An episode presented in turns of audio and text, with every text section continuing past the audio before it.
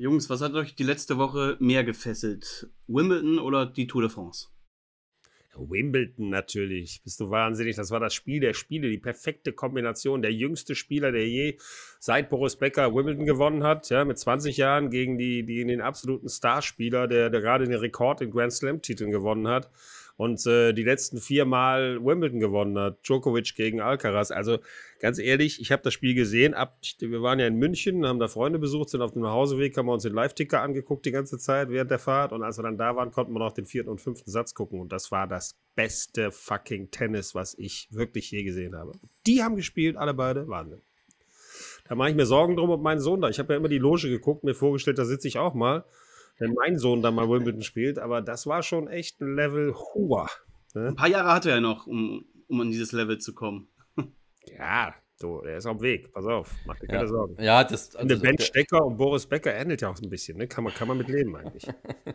der, der Alcaraz. Bum, bum, Ben. Ist, der, der Alcaraz ist schon abartig. Also, der ist unmenschlich. Das ist schon äh, ein, ein, das ein, ein krasser. Der erinnert, erinnert einen aber auch sehr, finde ich, an den jungen Nadal irgendwie so von der Spielart. Ja, er spielt zwar einhändig, aber. Schnell. Ja, der ist ja. halt wahnsinnig schnell, ist, ist, äh, er läuft jeden Ball mehr oder weniger und kriegt die dann auch noch, schlägt er noch gut zurück und spielt auch noch clever. Der hat da gestern hat er ein paar Bälle gebracht, einen Stopp, den hat Djokovic noch super gekriegt.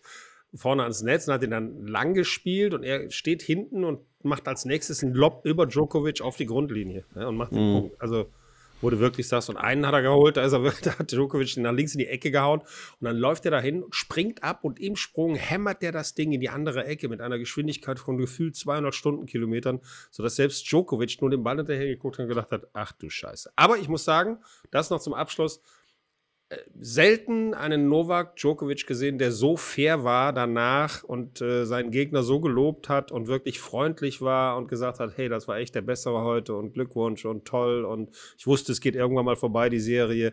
Also der war echt super danach im Interview. Echt toll. Hat noch geweint, weil sein Sohn dabei war. Also Djokovic mal menschlich zu sehen, war auch äh, eine Überraschung. Der wird auch nicht müde irgendwie, ne? Das ist ganz komisch. Also der, äh, der hat irgendwie auch so Brady-Gene. Ja. Der saß ja letztens auch in seiner Loge, also die scheinen sich ja auch ganz gut auszutauschen, die beiden.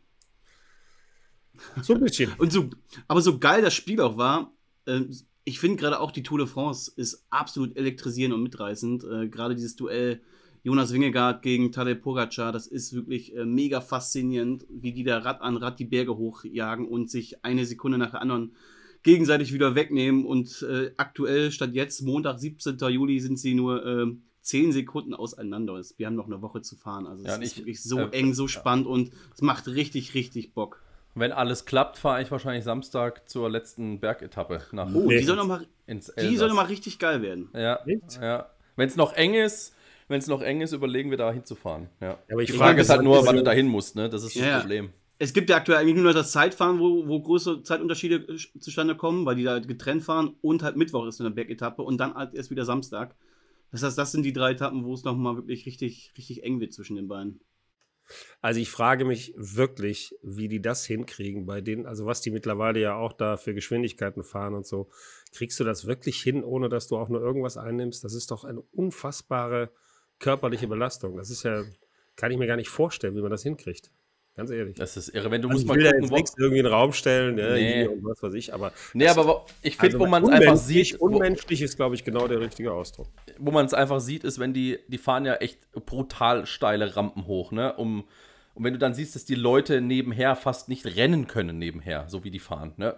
Da siehst du das Tempo, die fahren ja mit teilweise 22, 23 da den Berg hoch. Ja. Mhm. Steigerung oh, das 15, schaffen, 20 Prozent. Das schaffen manche nicht mal so auf dem Fahrrad. Ja, ja aber wieder ein Massensturz, weil irgend so ein dämlicher Zuschauer da sein Handy äh, raushält und einen, das, ja, das kann doch nicht wahr sein, wie bescheuert die Leute sind. Ne? Das ja. musst du dir mal vorstellen. Ja. Da bringst du einen Massensturz zustande, weil du zu blöd bist, dein, deine Hand da wegzuziehen. Also ganz ehrlich.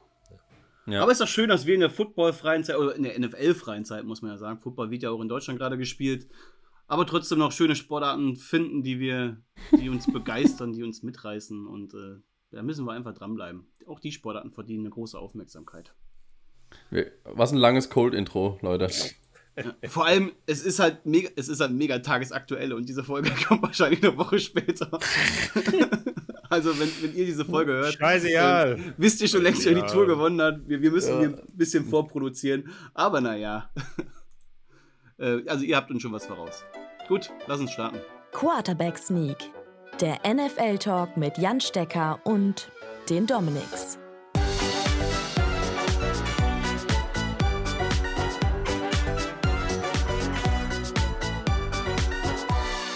Und damit herzlich willkommen zu Quarterback Sneak, dem NFL-Podcast mit mir, Dominik Rosing, und heute wieder in voller Runde mit Jan Stecker und Dominik Wildegans. Moin, moin.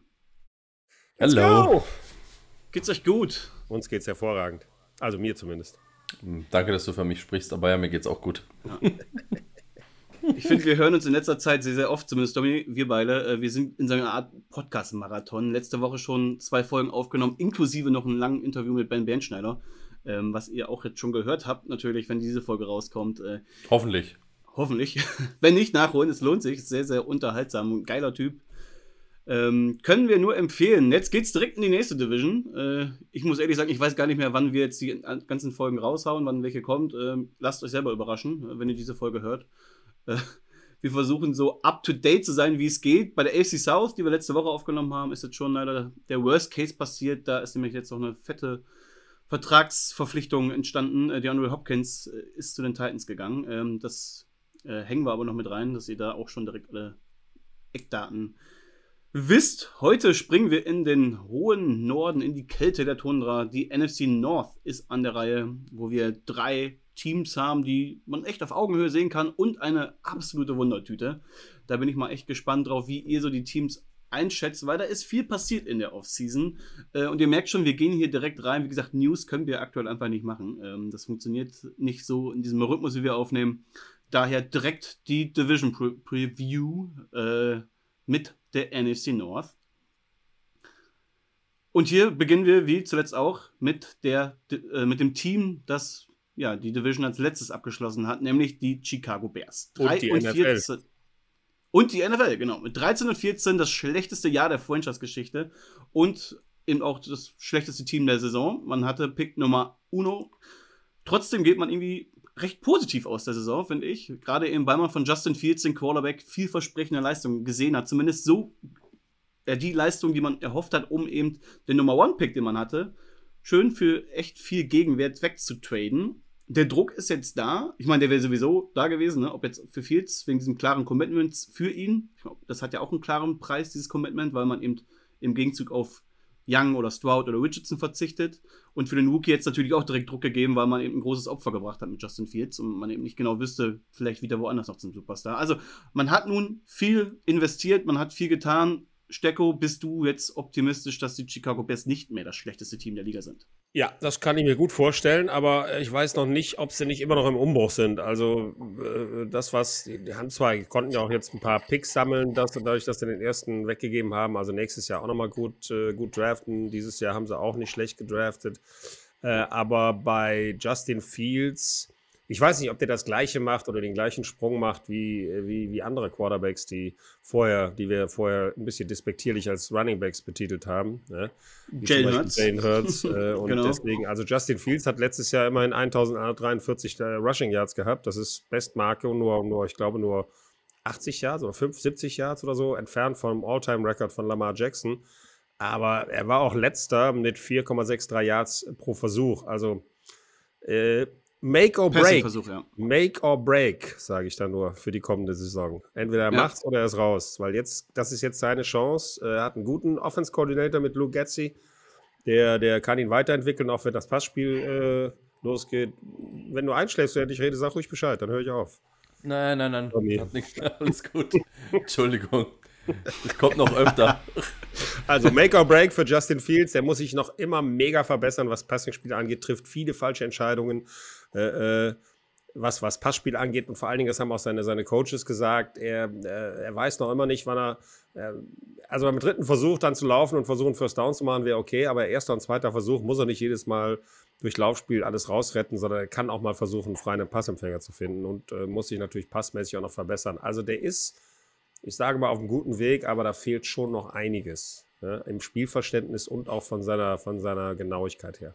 Ja, während Domi noch ein zweites Mal gähnt, äh, noch mal kurz ergänzend zu den Stats. Ähm, du sagst es schon, zweitmeisten, also Rushing Record hinter, hinter Lamar Jackson. Ähm, 60 Yards haben sogar nur gefehlt, 8 Touchdowns auch erlaufen, 17 Fumbles insgesamt gehabt, trotzdem mehrere Rushing-Rekorde der Liga und auch bei den Bears natürlich eingestellt. Aber du hast auch schon gesagt, große Fragezeichen als Passer. Ähm, statistisch gesehen war er eine, oder hatte die Bears Offense die schlechteste Passing Offense äh, der NFL-Dekade. Ne? Man hat nur 2242 Yards, das ist echt wenig. 17 Touchdowns, 11 Interceptions ist jetzt auch echt dünn. Eine Completion Rate von nur 60 Prozent. Ähm, und nach Passing Rate von PFF lag er unter allen Quarterbacks, die mehr als 50 Prozent der Snaps gespielt haben, auf dem letzten Platz und hatte zeitgleich die höchste Turnover-worthy äh, Throw-Quote. Ähm, und auch Letzter mal so. Von 33 Quarterbacks. Letzter. Genau, und auch wenn man sich mal so die Passing Attempts alleine anschaut, ne? Mit Abstand am wenigsten hat er nur bei 460 Dropbacks nur 318 Passing Attempts. Im Vergleich, Jen Hurts, der ein ähnlicher Spielertyp ist, hatte 547 und Tom Brady, der die Liga hier angeführt hat in der Regular Season, mit 733. Ne? Also da ist echt wenig durch die Luft passiert. Domi, er hat aber auch wenig Playmaker um sich herum. Ne? Ähm, wie siehst du Justin Fields die Saison? Was, was kannst du aus dem Jahr mitnehmen? Ähm, ich glaube, dass sie eine, eine sehr, sehr gute Hybridwaffe haben und dass sie jetzt hoffentlich in der Offseason hart an seinem, an seinem Throwing arbeiten. Äh, es gab ja öfter mal auch Kritik, habe ich jetzt gelesen, äh, dass die Beinarbeit beim Werfen nicht ganz so dolle ist. Ne? Also, da, dass er da halt öfter noch nicht optimal steht. Er hat sich jetzt da, glaube ich, auch gekümmert in der Offseason. Ähm, und dann kann er halt noch so viel üben, wenn sie ihm halt nicht vertrauen beim Werfen, dann wird er halt auch keine, dann wird er halt auch keine Attempts kriegen. Ja? Sie, müssen, sie müssen ihm da vertrauen, aber äh, ja, wenn halt einer, wenn halt dein Quarterback 1143 Yards läuft. 143. Äh, 143, 1143 Yards läuft äh, und dir acht Touchdowns aus dem Ding macht, ist das natürlich auch nochmal ein schönes Argument, aber du kannst ihn halt so verheizt du ihn halt komplett, ne? Und zwar in kürzester Zeit. Also da ist er vielleicht noch ein, zwei Jahre, das kann ja keiner mitmachen. Ja, ähm, Stichwort verheizen, du sagst ja. es schon, die ersten zwei Jahre für ihn, die waren ja eine Katastrophe in der NFL. Ne? Das Rookie-Jahr unter Matt Nagy war katastrophal. Danach kamen äh, Poles und Matt Eberfluss, die haben den Kader ja eigentlich absichtlich schlechter gemacht. Ne? Viele Stars weggetradet, teure Verträge losgeworden. Man hatte echt viel Deadcap angesammelt. Die Umstände waren auch einfach katastrophal um ihn herum. Ne? Gerade die Playmaker, die, die gab es in dieser Offense nicht. Und jetzt hast du plötzlich ein sehr, sehr kritisches Jahr, weil ich meine, nach dieser Saison musst du ja auch entscheiden, äh, gibst du ihm die Fifth-Year-Option, äh, gibst du ihm dann vielleicht auch einen dicken Vertrag irgendwann. Und wenn du nach dieser Saison immer noch ein paar Fragezeichen hast, gerade als Pässer, dann bist du nächstes Jahr schon wieder dann dran. Ne? Ich meine, gut, du hast nächstes Jahr zwei First-Rounder, du kannst damit theoretisch auch noch mal im Draft hochgehen und dir dann vielleicht eingestehen, gut, war jetzt doch die Fehlentscheidung, dann holen wir uns jetzt den Quarterback, äh, falls es sich wirklich nicht eben so entwickelt, wie man sich das erhofft. Aber es ist ein sehr, sehr kritisches Jahr für, für die Bears. Ähm, aber wir können uns mal auf. Wollen wir schon Punkte geben, bevor wir zu den Umständen gehen? Komm, wir geben direkt Punkte für Justin Fields. Mhm. Was macht ihr?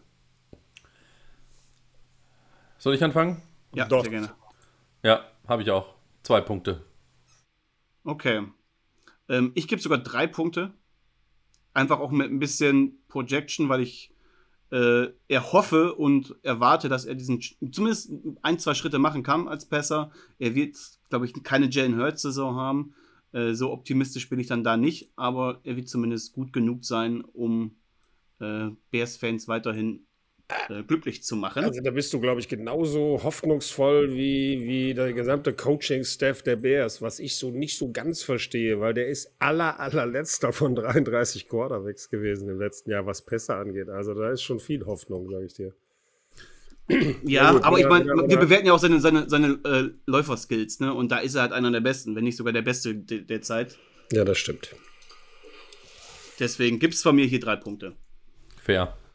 2, 2, 3 trage ich hier direkt ein. Wir gehen zu den Waffen, ähm, weil es war auch nicht nur auf Quarterback eine ja, interessante Offseason für die Bears, sondern auch generell, was so die Umstände angeht. Man hat sehr, sehr viel investiert, trotzdem hat man immer noch den meisten Cap Space mit 31,5 Millionen. Und da frage ich mich, wenn man du jetzt wirklich dein Quarterback fair bewerten willst, wieso gibst du dieses Geld nicht aus? Ne? Also warum, du hast es jetzt, gib es aus und äh, verbessere die Umstände, gerade die Defense. Du hast äh, an der Line eigentlich keinen, der wirklich Druck machen kann. Deine Secondary hat Probleme. In der Offense hat man zumindest ein bisschen was getan. Äh, die Umstände sehen gar nicht mehr so verkehrt aus. Wir schauen mal eben aufs Waffenarsenal. Hier hat man nämlich in diesem ganzen Trade um den Nummer One Pick auch DJ Moore aus Carolina geholt. sehr, sehr cleverer Move, gerade in einem Jahr, wo es nicht diese ganz großen Receiver-Talente im Draft gab und auch nicht diese namhaften Free Agents, hat man es doch irgendwie geschafft, so den Nummer 1 Receiver zu bekommen. Ähm, ich meine, ist definitiv ein Top 10, Top 15 Receiver, eine klare Nummer 1 sollte in einem Team sein.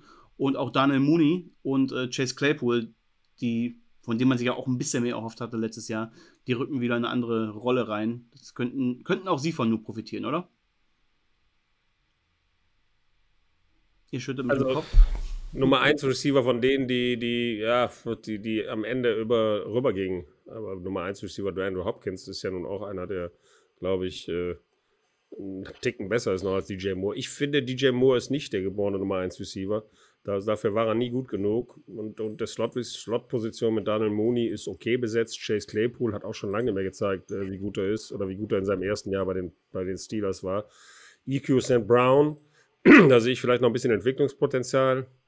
Und der Viertrunden-Pick, den sie sich geholt haben, Tyler Scott, ist jetzt auch nicht der überragende in einer nicht überragenden Wide Receiver-Klasse. Also ich finde, da hätten sie, wie du sagst, mit den 31 Millionen ruhig nochmal zuschlagen sollen. Aber vielleicht glauben, denken sie sich ja auch, pass auf, dann haben wir eben nochmal ein Jahr, wo wir ein bisschen abkacken. Auch egal, weil da müssen wir mal vielleicht zwei Jahre oder noch ein Jahr nach vorne gucken. Wir haben dann nochmal zwei First-Round-Picks und dann können wir mal richtig zuschlagen und auch vielleicht die Cap-Space dann nutzen, um in dem Jahr richtig anzugreifen. Ich glaube, die, die, die Bears sind überhaupt nicht auf die Playoffs aus in diesem Jahr. Ja, die wollen sich verbessern, die wollen besser dastehen als letztes Jahr, aber wichtiger ist das Jahr danach für die.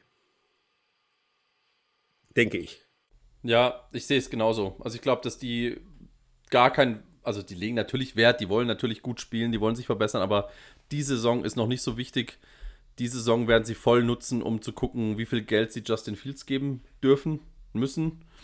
Ähm, das Receiving Core ist halt, ja, also der sagt eigentlich alles, ist der beste Receiver letztes Jahr der Titan war. Cole Kmet, Kmet. Ähm, sie haben sich jetzt Robert Tonyan geholt noch von den, äh, von den Packers. Den finde ich eigentlich, fand ich eigentlich bei den Packers ziemlich gut. Gerade in der Red Zone ist ja genau. echt eine, eine, starke Waffe, ne? Könnte gerade, genau, und auch und ein guter Blocker, aber das könnte ja. halt auch äh, ja, mit Fields und äh, Dante Foreman, die, der dann da laufen soll, eine gute Kombi sein. Ähm, von den Namen her, wenn man jetzt die ersten drei Receiver nennt mit Cold Meat, liegt, hört sich es eigentlich gar nicht schlecht an. Ja? Also so die ersten drei Namen. Danach Dante Pettis finde ich auch nicht schlecht. Tyler Scott und äh, St. Brown, das klingt eigentlich auch nach, jetzt auf den Namen sind und nach einer ein bisschen unterdurchschnittlich, aber gute zweite Reihe. Ähm, ja, also so schlecht sehe ich es nicht. Besser als manche von vermeintlich schlechteren. Äh, von also vermeintlich ich finde auch, dass ihr, dass ihr beide, glaube ich, DJ Moore ein bisschen unterschätzt. Der hatte in Carolina nie das beste Quarterback-Play und trotzdem äh, drei Jahre in Folge über 1000 Yards aufgelegt. Letztes Jahr auch sieben Touchdowns gefahren. Gut, letztes Jahr hat er die 1000 verpasst, aber auch äh, musste da auch mit Sam Darnold und Baker Mayfield leben. Äh, da wird es schwierig, 1000 Yards zu fangen. Äh, deswegen, DJ Moore ist für mich echt ein underrated Receiver, der echt, äh, wenn das Quarterback-Play, wenn Fields auch einen guten Schritt macht, äh, wieder ein starkes Jahr haben könnte. Ähm, und wir haben noch gar nicht über Khalil Herbert gesprochen. Ne? Du hast Montgomery verloren in der Offseason. Äh, den hast du nicht gehalten. Dafür rückt jetzt Khalil Herbert. Ähm, ja, ist jetzt der klare Starter eigentlich in der Backfield. Äh, sah letztes Jahr auch schon wieder e-, effektivere Back aus als Montgomery. Ähm, dazu eben jetzt Dante Foreman aus Carolina geholt, Sean Johnson noch im Draft in Runde 4 geholt.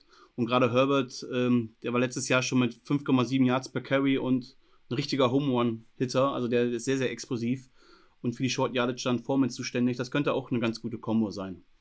Aber vergeben wir mal die Punkte, Stecko.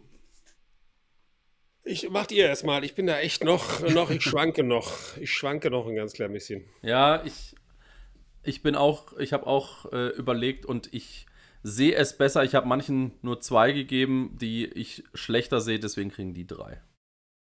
Hm. Ja, ich gebe auch drei Punkte. Das ist ein sehr, sehr solides Waffenarsenal. Wie gesagt, mit Upside sogar, gerade in DJ Moore. Ähm, ich glaube, dass Daniel Mooney sich hier wieder besser tut. Man hat immer auch einen jungen Wallace Jones, letztes Jahr Rookie gewesen. Der könnte noch einen Schritt machen. Ähm, ja, also ich gebe ja auch solide drei Punkte. Mir ist da zu viel hätte, wäre, wenn und der und das werden sich doch verbessern und der hat letztes Jahr, weil der Quarterback nicht so gut war und keine Ahnung und Daniel Mooney kann noch nach vorne kommen und alle, aber das ist mir zu viel zu viel. Könnte ja sein, dass die alle besser werden, deswegen gebe ich nur zwei Punkte. Okay. Damit wären wir bei der Offensive Line. Ich gehe einmal durch. Left Tackle Braxton Jones, äh, Left Guard Tevin Jenkins, Center Cody Whitehair, Right Guard Nate Davis und Right Tackle Daniel White. Äh, die Line war letztes Jahr eigentlich schon überraschend solide. Da hat man, glaube ich, Schlimmeres befürchtet. Äh, jetzt hat man noch Nate Davis aus Tennessee geholt, ist definitiv ein Upgrade auf Right Guard, kriegt dort 30 Millionen für drei Jahre. Tevin Jenkins rückt dafür auf Left Guard. Der hat letztes Jahr schon einen Sprung auf Guard. Das hat ihm gut getan.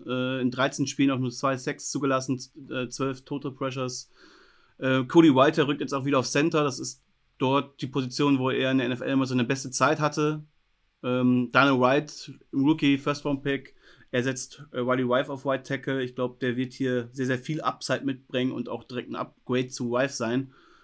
Und dann hast du Braxton Jones, der letztes Jahr äh, echt ein gutes Rookie-Jahr hatte auf Left Tackle. Darauf kann man aufbauen, hat sich den Spot definitiv verdient. Also liest sich erstmal ganz ordentlich, oder? Ich finde auch, die, diese beiden neuen, äh, also zwei Upgrades mit Donald Wright und, und Nate Davis, ein Veteran, ein Rookie. Donald Wright bei Rookies weißt du bei der O-Line halt nie, wie, wie, die mit diesen unglaublich äh, vielfältigen, teilweise hinterhältigen Tricks der, der Veteranen-Defense-Line-Spieler klarkommen. Das ist nochmal eine andere Hausnummer als College, aber ich könnte mir vorstellen, dass der auch als Starter gleich eine ganz gute Figur macht. Deswegen, also ich finde insgesamt die O-Line der Bears, du hast es ja schon gesagt, die waren letztes Jahr gar nicht so schlecht, sind, werden wahrscheinlich noch ein bisschen besser sein. Das wird auch Justin Fields helfen, ja, dass er wieder ein bisschen mhm. mehr Zeit zum Werfen hat. Äh, deswegen, also ich bin, das, die O-Line ist mit das Beste an dem Team, finde ich. Domi? Ja, ja. Ja, sie haben gute Ergänzungen. Ne? Nate Davis fand ich gut. Daniel Wright, äh, Daniel Wright äh, Rookie, aber äh, hat ja auch schon ordentlich, also in, im College ordentlich gespielt. Ich sehe die solide, also grundsolide. Ne? Also kann ich auch gleich die Punkte hinterher geben. Grundsolide drei Punkte. Gebe ich auch. Und ich auch. Damit haben wir auch schon die Offensive Line abgehakt. Das sieht bisher eigentlich recht ordentlich aus für die Bears. Gehen wir zum Coaching. Hier ist der Head Coach Matt Eberfluss, geht in sein zweites Jahr zusammen mit Luke Getz, jetzt Offensive Coordinator. Der kam ja auch das Jahr davor auch von den Packers als Quarterback Coach. Ähm, die Offense hat sich während der Saison echt gut angepasst. Man hat dann irgendwann gemerkt, wie man Justin Fields einsetzen muss. Und ab da gab es ja so einen, so einen Punkt auch bei den Bears, wo diese Offense auch viel, viel runter lief. Äh, klar, man hat die Spiele nicht unbedingt gewonnen, aber das lag jetzt nicht unbedingt an der Offense. Also, das sah ganz gut aus. Defense bewerten wir nicht. Ne? Ähm, das war, ist eine andere Seite der Medaille, aber offensiv gesehen bin ich hier mit Getzi und Eberfluss echt optimistisch. Also ich finde, äh, Alan Williams als Defense-Koordinator, ich finde, die Defense sollte man schon mit reinnehmen, auch vor allen Dingen bei den Coaches, weil zum einen Luke Getzi, habe ich eben schon gesagt, ist ein hervorragender Quarterback-Coach. Ja, als mhm. Offense-Koordinator kann der eine ganze Menge machen aus Fields. Zweitens, äh, Alan Williams, die haben äh, mit Zach Pickens einen neuen Nose-Tackle in der dritten Runde gedraftet, der richtig gut performt hat im College. Äh, auf, auf Middle-Linebacker zwar erst in der fünften Runde, aber Noah Sewell, den hatten wir beim Draft schon viel vorher auf dem Schirm. Auch ein richtig guter auf Mittellinebacker. Dann ist Eddie Jackson zurück. Der war zwölf Wochen lang, hat er letztes Jahr auf Pro Bowl-Niveau gespielt, bevor er sich dann verletzt hat für den Rest der Saison. Tyreek Stevenson, auch äh, Defensive Back in Runde zwei. Sehr viel Potenzial. Also, das war der einzige, für den Ryan Poles hochgetradet hat äh, im Draft. Ich glaube, dass die Defense sich, sich verbessert hat. Was ich nicht verstehe, ist, dass sie keinen Edge Rusher geholt haben. Also die werden keinen großen Druck auf die, auf die Offense der, der Gegner machen können, weil da sind sie einfach ein bisschen zu schwach besetzt. Aber insgesamt glaube ich, Matt Eberfluss und äh, Lugetzi, gute Combo. Auch mit Alan Williams, äh, das Coaching-Team und das, was sie aus dem Team machen können. Vor allen Dingen Eberfluss ist ja auch ein, ein Defense-Mann eigentlich. Ja? Der kann auch eine Defense nochmal verbessern. Hat die von den Colts hatte die ja richtig auf Vordermann gebracht in seinen Jahren. Jetzt, äh, und deswegen glaube ich, dass äh, das Coaching-Team, ich bin mir noch nicht sicher, aber ich würde tatsächlich dazu neigen, denen vier Punkte zu geben. Aber dafür sind sie dann vielleicht doch nicht gut genug. Ich weiß es nicht. Aber Stecko, du alter Streber, da bereitet er sich hier still und heimlich auch auf die komplette Defense vor. Ich bin beeindruckt. Ja, nee, aber ich finde, das gehört ja auch dazu, weil das war mit die schlechteste im letzten Jahr. Und wenn ja. die jetzt noch viel besser wird, ja, und die wird um einiges besser sein, äh, dann, dann muss man die mit ins Kalkül ziehen, so mal im Overview. Ich meine, was man bei Matt Eberfluss sagen muss, der äh, kommt von den Colts, du sagst es, dort hatte er immer einen der besten Defenses der Liga, aber auch weil er eine echt starke und solide Defensive Line hatte. Ne? Das war immer so das Prunkstück und die hat er eben aktuell auch bei den Bears nicht. Da hat man noch viel zu wenig getan. Ja. Man hat eher auf Linebacker viel investiert, aber eben Aber wer weiß, ob da nicht noch einer ja. kommt. Also könnte, ja, natürlich. könnte doch, ne? ein Edge Rusher gibt es im Moment ein paar gute auf dem Markt. Also von daher kannst du vielleicht noch einen holen. Okay. Äh, also eher drei Punkte bei dir statt vier. Ja, eher drei Punkte. Ich würde gerne vier geben, aber so gut finde ich es dann. Müssen, die müssen sich noch beweisen, die Jungs. Irgendwo ist es laut. Bei Stecko wird gekocht, glaube ich. Ja, meine Frau, der ist das völlig egal, dass ich hier einen Podcast mache. Die ist, gibt einfach Vollgas und klappert mit allem, was sie klappern kann.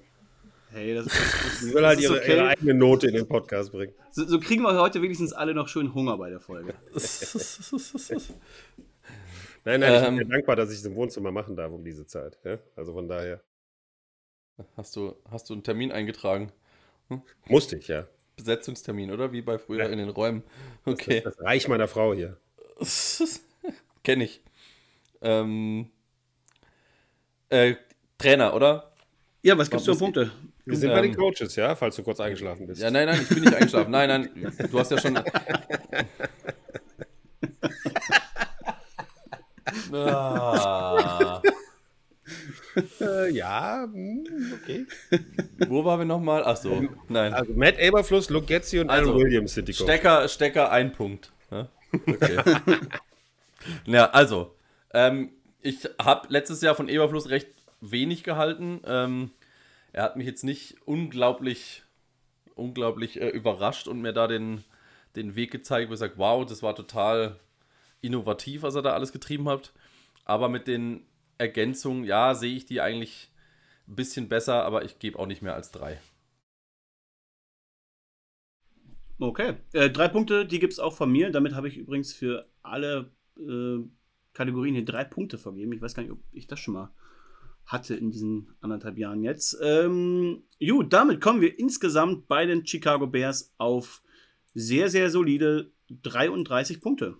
Ja, also wow. wenn wir hier auch mal das schlechteste Team des Vorjahres, finde ich, ist das ist das äh, zweitschlechteste Team, sowas glaube ich. Also zumindest bei uns in der Kategorie. Ich glaube die Texans. Achso, nee, ich meine, ich meinte jetzt vom Ergebnis her. Ach so, ja, ja, das stimmt. Na, aber sie haben ja echt viel getan und auch viel Positives. Wie gesagt, ich bin ein bisschen enttäuscht, dass man hier nicht noch mehr ähm, investiert hat. Man hat immer noch genügend äh, Cap Space. Vielleicht passiert da ja auch noch was. Wir haben ja noch echt ein paar namhafte Free Agents auf beiden Seiten des Balles. Ähm, und ich glaube, auch gerade auf Defensive-Seite würde es den Bears sehr gut tun, wenn man hier noch ein bisschen was tut. Gehen wir weiter in der Division und hier sind wir schon überraschenderweise direkt bei den Green Bay Packers. Ähm, sehr ungewohnt, dass die letztes Jahr eine Losing Season hatten, 8 und 9. Am letzten Spieltag hat man die Playoffs verspielt, äh, gegen die Lions verloren und wurde dann doch noch von denen überholt. Es war auch dann zeitgleich das letzte Spiel von Aaron Rodgers in Grün und Gelb. Der hat nämlich die Packers jetzt nach drei Jahren Drama, äh, kann man ja schon fast sagen, diesem ganzen Hin und Her verlassen, wurde zu den Jets getradet. In Green Bay bricht also eine neue Ära an. Man hatte hier ja eigentlich drei Dekaden lang äh, die besten Quarterbacks, beziehungsweise das beste Quarterback-Play der Liga. Erst Brett Favre und dann eben Aaron Rodgers. Das sind zwei Hall of Famer es wäre vermessen zu sagen, dass es so weitergehen würde. Ähm, aber wie geht's denn nun weiter, Stecko? Du als alter Packers-Fan, Die Hard. Ich habe größte Bedenken, Jungs, größte Bedenken. Ja. Also warum Jordan, klar, dass Jordan Love erstmal noch nur bis 2024 da einen Vertrag kriegt mit Option, ähm, von dem weiß keiner, was er bringt. Das ist wirklich das, du hast keine Ahnung, wie gut er wirklich ist. Die Packers schwärmen von ihm, aber das würde ich natürlich auch machen nach außen hin und sagen, ja, der macht sich super im Training, toll, ey, Wahnsinn, das ist der Quarterback der Zukunft. Ja, hey, oh, hey. Leider Gottes noch nie gestartet oder nicht halt nicht, nicht konsequent gestartet. Muss äh, Aaron Rodgers ersetzen, was er definitiv nicht kann, also nicht zumindest in seinem ersten Jahr als Starter das ist, da ist so viel Wenn und Aber dabei, ganz ehrlich. Und, und diese ganze Geschichte, ich bin sowieso auch nie ein großer Fan von Matt LaFleur gewesen. Diese, diese, wer hat die größten Eier da von Anfang an mit ihm und Rogers, wo er beweisen wollte, ihm keinen Wide Receiver geholt hat. Diese ganze Story hat ja nie aufgehört. Ähm, ich glaube, in diesem Jahr wird es für die Packers schwer. Alles tatsächlich hängt davon ab, wie gut Jordan Love performt. Und da weiß keiner, was kommt. ist eine absolute Wundertüte. Ne? Ich meine, die Offense war letztes Jahr mit Rogers schon nur Platz 17 der Liga. Ne? Also es, da gibt es eigentlich wenig Grund zu Optimismus. Hat eine fürchterliche Saison. Ja, ja klar. Aber du hast hier einen viermaligen MVP und jetzt gehst du ja. zu Jordan Love, wo du einfach nicht weißt, was du bekommst. Ich finde, man muss ihm trotzdem eine faire Chance geben, aber wie kann diese faire Chance auch aussehen? Ne? Gerade mit, mit Favre und Rogers hier im Rücken er ist ein guter Pocket-Passer, äh, aber gerade so unter Druck, wenn alles um ihn herum zusammenbricht, da fehlt ihm so das spezielle Etwas. Zumindest hat das bisher noch nicht gezeigt, ihm was auch Rogers ausgemacht hat. Ne? Hat in diesen drei Jahren auch nur 83 Pässe erst geworfen, 50 davon angebracht. Das sind 606 Yards mit drei Touchdowns, drei Interceptions auf der Gegenseite. Ähm, ich meine, Domi, du hast noch gar nichts gesagt zu, zu Love. Ja, wollte ich genau das Gleiche sagen. Also, äh, du, ich habe die Statistiken sind natürlich spannend. Was man nur hoffen kann, ist, dass er sich viel abgeguckt hat von Rogers. ja. äh, ob er es dann auf den Platz bringt, ist die, ist die andere Frage. Ich glaube, dass der nur noch dieses Jahr Starter ist bei den Packers und dass sich es dann erledigt hat. Also der wird nicht, das wird nicht der Franchise Quarterback. Das ist jetzt ein Jahr Kröte schlucken und dann nächstes Jahr entweder Free Agent oder äh, traden, irgendwas machen, weil äh, gerade auch das Argument, was ich weiß nicht, Jan glaub gesagt hat, die waren letztes Jahr schon schlecht. Und jetzt haben sie noch einen viel schlechteren Quarterback. Das kann eigentlich nur, das kann eigentlich nur bergab, bergab gehen. Also alles andere würde mich echt wundern, wenn die nicht, also wenn die sich nicht mit den, vor der Saison jetzt geschätzt, mit den, mit den Bears um den letzten Platz da streiten in der Division, würde es mich schwer wundern.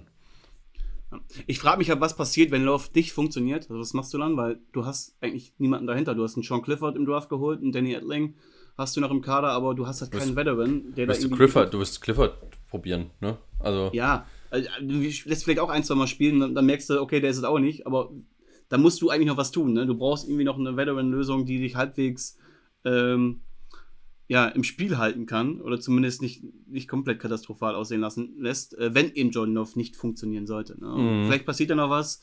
Äh, bis zum Saisonstart hat aber auch Fleur schon angekündigt, dass sich da nicht viel tun wird, einfach auch weil Jordan Love diese Zeit im Training braucht, eben diese, diese First ähm, ja. Team Raps braucht und dort ja so wenig Quarterback-Duelle äh, wie nötig wenn ihr mich fragt, wenn man, man muss ja auch mal ein bisschen zurückblicken, wenn der Rogers äh, ersetzen musste, der hat nie gut performt. Nicht ein einziges Mal. Ja?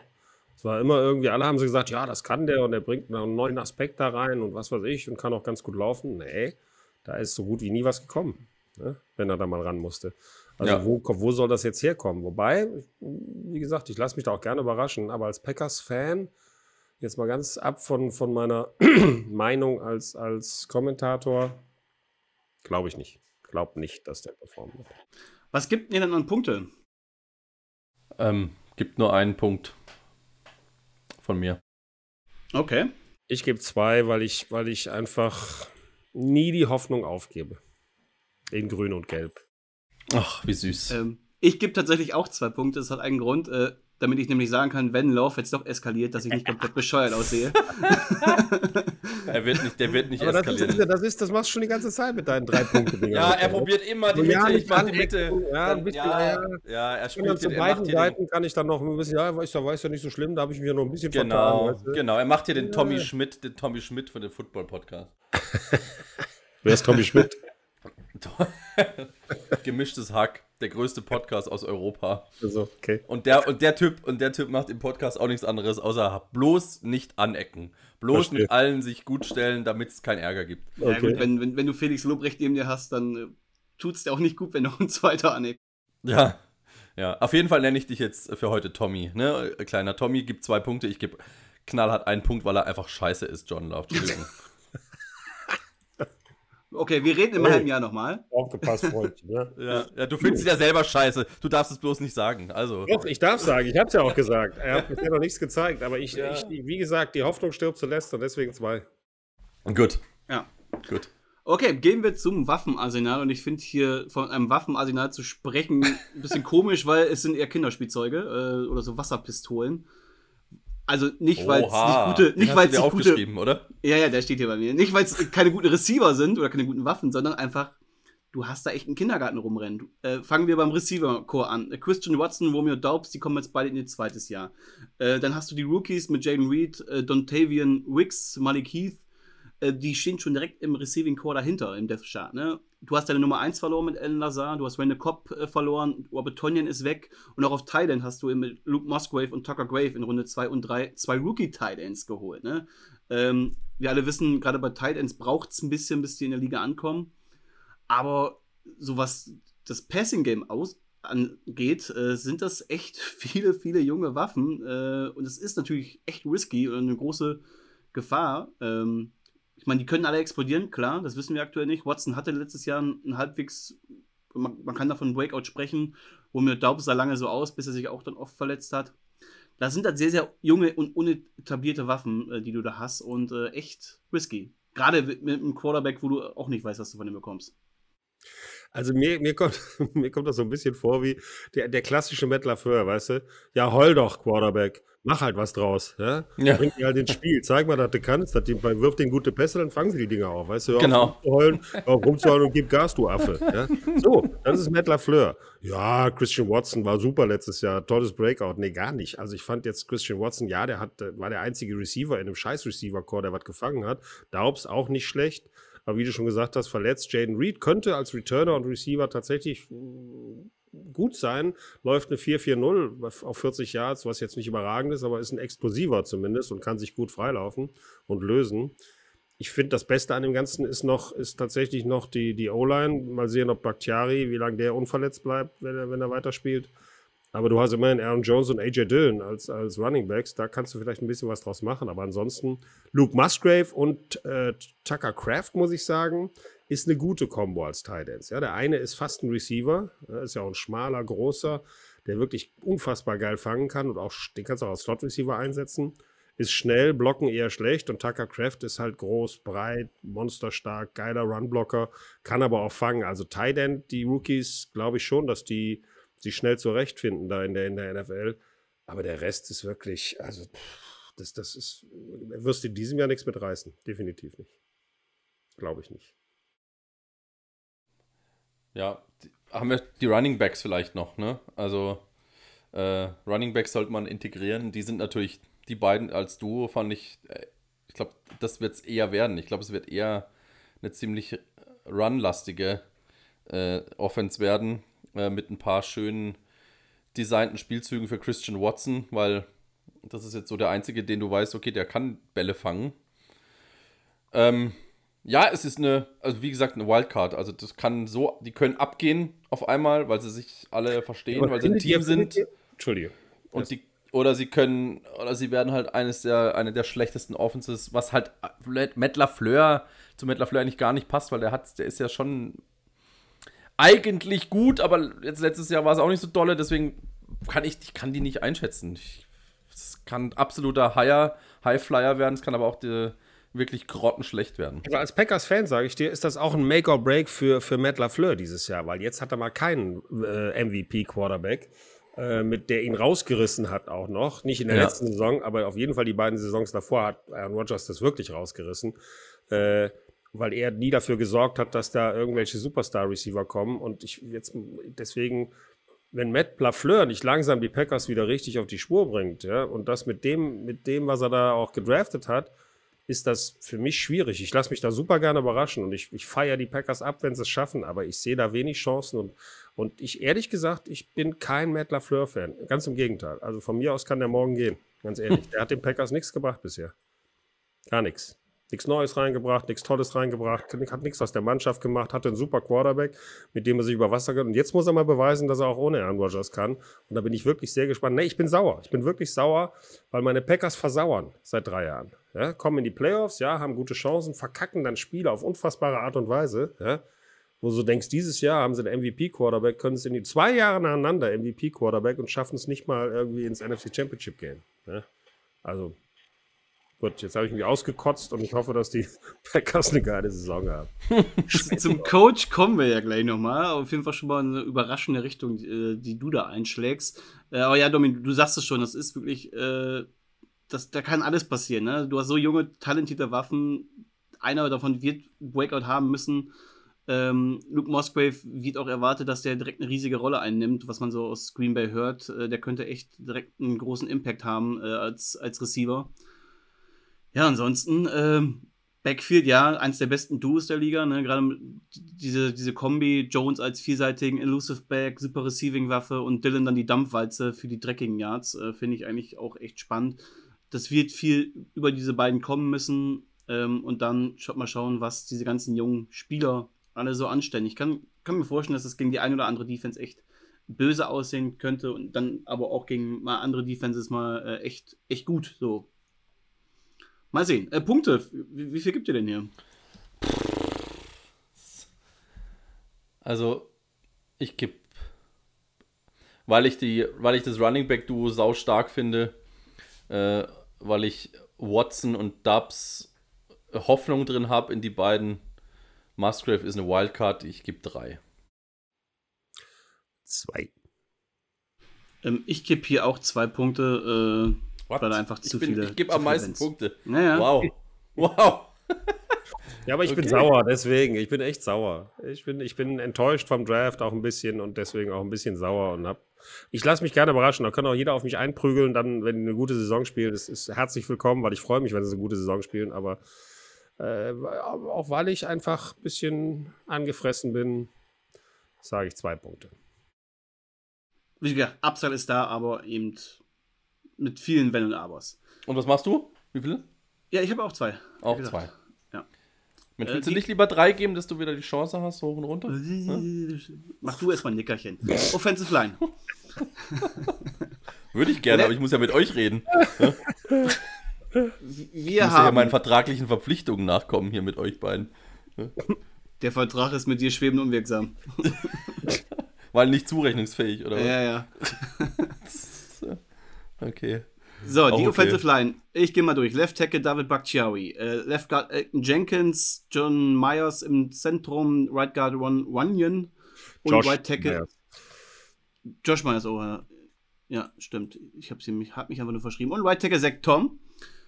Äh, Bakhtiari ist einer der besten Tackles der Liga, aber die Frage ist, wie oft sieht man ihn überhaupt? Ne, sehr, sehr verletzungsanfällig die letzten drei Jahre schon. Ähm, hat die letzten drei Jahre auch nie mehr als 758 Snaps gespielt. Letztes Jahr auch nur elf Spiele. Davor das Jahr, glaube ich, komplett ausgefallen. Hat er, glaube ich, nur ein paar Snaps gemacht.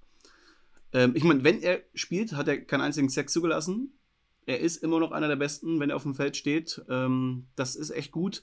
Zach Tom hat ihn letztes Jahr echt gut vertreten, äh, hat sich dadurch jetzt den White Tackle Spot verdient und ansonsten bleibt die Unit so zusammen. Ne? Also äh, das ist einfach insgesamt ein gutes, eine gute Unit letztes Jahr auch, was die Pass Block Win Rate angeht, Platz 5 der Liga. Damit kann man was anfangen und das sollte Jordan North gewisse Zeit geben. Ich bin mal gespannt, wie Lukas Van Ness sich macht als Rookie da in der Defense. Der, der in den setze ich echt viel Hoffnung. Über den reden also, wir nicht. Ich, ich würde sagen, aber, du hast gar keinen Bock über die Offensive Line zu reden, oder was? Nee, aber der ist auf den, da bin ich tatsächlich auch gespannt. Aber die haben, ich finde, so schlecht gepickt haben sie gar nicht in, in äh, ne, es ist ja für, nochmal, hatten wir auch schon während des Drafts, ist ja Hohn und Spott für Aaron Rodgers, dass sie zwei Titans und zwei Wide Receiver geholt haben. Ne? Also das ist so ein richtiger mit der flachen Hand ins Gesicht. Ne? Jetzt bist du weg, jetzt können wir ja die, die Wide Receiver holen. Also allein dafür haben sie wegen Karma eigentlich schon eine Scheißsaison verdient. Aber ähm, die O-Line finde ich, äh, allein Bakhtiari, wenn er spielt, ist er, äh, ist er eine Wand. Da kommt einfach keiner vorbei. Das ist einfach so. Der Rest ist Durchschnitt bis unterer Durchschnitt, würde ich sagen. Nee. Aha. Nee. Was? Durchschnitt bis besserer Durchschnitt, finde ich. Ja. Ja, du musst da. Ich Wer ist besserer Durchschnitt? Welcher Spieler? Wen siehst du als besserer Jenkins, finde ich, finde ich, gehört zu den, zu den besseren und Josh Myers auch. Und der Rest ist Durchschnitt. Ja. Bakhtiari, wenn der gesund ist, überragend. Ne? Ich sehe es ein bisschen schwieriger für die Line, aber es würde alle, also Jordan Love ist klar, jede halbe Sekunde, jede Zehntelsekunde, die er, wo er länger Zeit hat, wird er den Ball weniger zu Gegner schmeißen. Also, ähm, wenn, denn, wenn er den schmeißen darf. So, also ja, Bakhtiari ist entscheidend, ne? Wenn der ausfällt, ist die Line schon auf jeden Fall äh, ordentlich viele, viele Punkte schlechter. Und er wird wieder verletzt sein. Da, das ist wahrscheinlich. Der ist einfach zu alt, ne? Und hat einfach zu viel, zu viel ja, Verletzung 13 Jahre, ne? 13 ja, Jahre. Ja, und hat schon zu viel mitgemacht und. Aber ich mag den, ne? Das ist ein mega, ich glaube, das ist ein Megatyp auch. Ja, ein Megatyp. Ja. Ähm, ja, also. Guter Bierträger auch. Der Line, ja, der Line, ich gebe denen drei Punkte. Nur mal kurz noch zur Einordnung. PFF rankt die Offensive Line auf Platz 8 und Warren Sharp, der macht ja auch immer eine große Analyse der Offensive Lines, der hat die Packers sogar auf Platz 6. Also ja, schön für ihn. Ich gebe Ihnen vier Punkte. Ich gebe hier auch vier Punkte. Damit kommen wir zum Head Coach. Oh, jetzt wird spannend. Was jetzt macht wird Stecker? spannend, weil Stecko gerade schon ein paar Sachen angedeutet hat, mehr als angedeutet hat. Wir haben hier Matt LeFleur als Head Coach und Adam Stanavik als Offensive Coordinator. Die Frage ist natürlich, welche Art von Offense lässt LaFleur jetzt äh, LaFleur ohne Roger spielen? Kann er mehr seinen eigenen Stil durchbringen? Kann er mehr eigene Sachen äh, etablieren? Ähm, was man auch noch nicht vergessen man darf, man hat letztes Jahr schon Tom Clements zurückgeholt, der war schon Quarterback-Coach zu Rogers Anfangszeiten in der NFL. Hat zuletzt äh, in Arizona mit Kyler Murray zusammengearbeitet. Also der kam schon 2022, ne? Äh, also das letzte Jahr von Murray hat er nicht mehr mitgemacht. Hat Murray dort zum Offensive Rookie of the Year gemacht. Also der, der weiß schon, wie man mit jungen Quarterbacks umgehen kann. Ne? Das ist ein erfahrener Coach, der hier helfen kann. Und der Fleur als Playcaller gilt er ja als immer als einer der besten der Liga. Stecko, aber du bist immer noch kritisch, weil er einfach dieses Team gerade in den Playoffs nie weitergebracht hat und dieses grenzenlose Potenzial, was man hatte, vor allem mit dem MVP, nie ausnutzen konnte. Hm, nicht nur Matt LaFleur, ich finde auch, dass sie, Joe Barry ist auch der falsche Defense-Coordinator. Der hat, also die Defense war so schlecht letztes Jahr, völlig, also nicht schlecht, also unterperformt, ja, für das Talent, das sie hatten, echt unterperformt. Und eigentlich hätten sie den austauschen müssen. Der darf jetzt weitermachen, was mich, was mich echt gewundert hat, weil ich hätte echt damit gerechnet, dass sie sich einen neuen holen. Äh, Matt LaFleur, der, das, das Wunderkind, der als Wunderkind gehandelt unter den Coaches, unter den jungen Coaches, hat bisher auch noch nichts gebracht. Äh, äh, ich würde so gerne einen Punkt geben, aber ich gebe Ihnen zwei. Das, ich hätte es jetzt konsequent gefunden, wenn du einen Punkt gegeben hättest. Ja, ja? ich weiß. Das hätte ich jetzt konsequent gefunden. Ja, das hätte ich auch ich total unterstützt. Ja? Du kannst ja, eingeben, ich gebe nämlich zwei. Ich bin weiterhin, glaube ich, derjenige, der für Matt LeFleur die Fahne hochhält. Weil ich, muss, echt, ich muss echt mein Maul halten, wirklich. Ich bin wirklich echt. ich wusste vorher, dass wenn es um die Packers geht, dass ich echt, ich werde so viel Prügel kriegen, aber es ist mir egal. Es ist mir echt egal. Ich, ich stehe dazu. Ähm, und? Nein, ich gebe nicht einen Punkt. verleiten, Nein, einen Punkt, nein. Oh, keine Cojones. Keine Cojones. Das hat damit nichts zu tun. Ja, ja. ja. Ich gebe drei Punkte. Ich tendierte sogar zwischen drei und vier. Ich bin immer noch ein Matt LeFleur-Fan. Ich mag ihn als Playcaller. Gerade was der in der Red Zone macht, ist echt stark. Ähm, ich glaube auch, dass die Offense besser aussehen wird als letztes Jahr, obwohl man Rodgers nicht mehr hat, aber einfach weil diese Offense einfach wieder effektiver sein kann und gesünder irgendwie aussieht, funktionabler aussieht, ähm, auch weil er einfach selber seinen eigenen Stil hier etablieren kann. Und da bin ich eigentlich sehr, sehr optimistisch, äh, was die Packers angeht. Okay, damit haben wir die Punktevergabe hier gemacht und sind bei insgesamt nur 30 Punkten.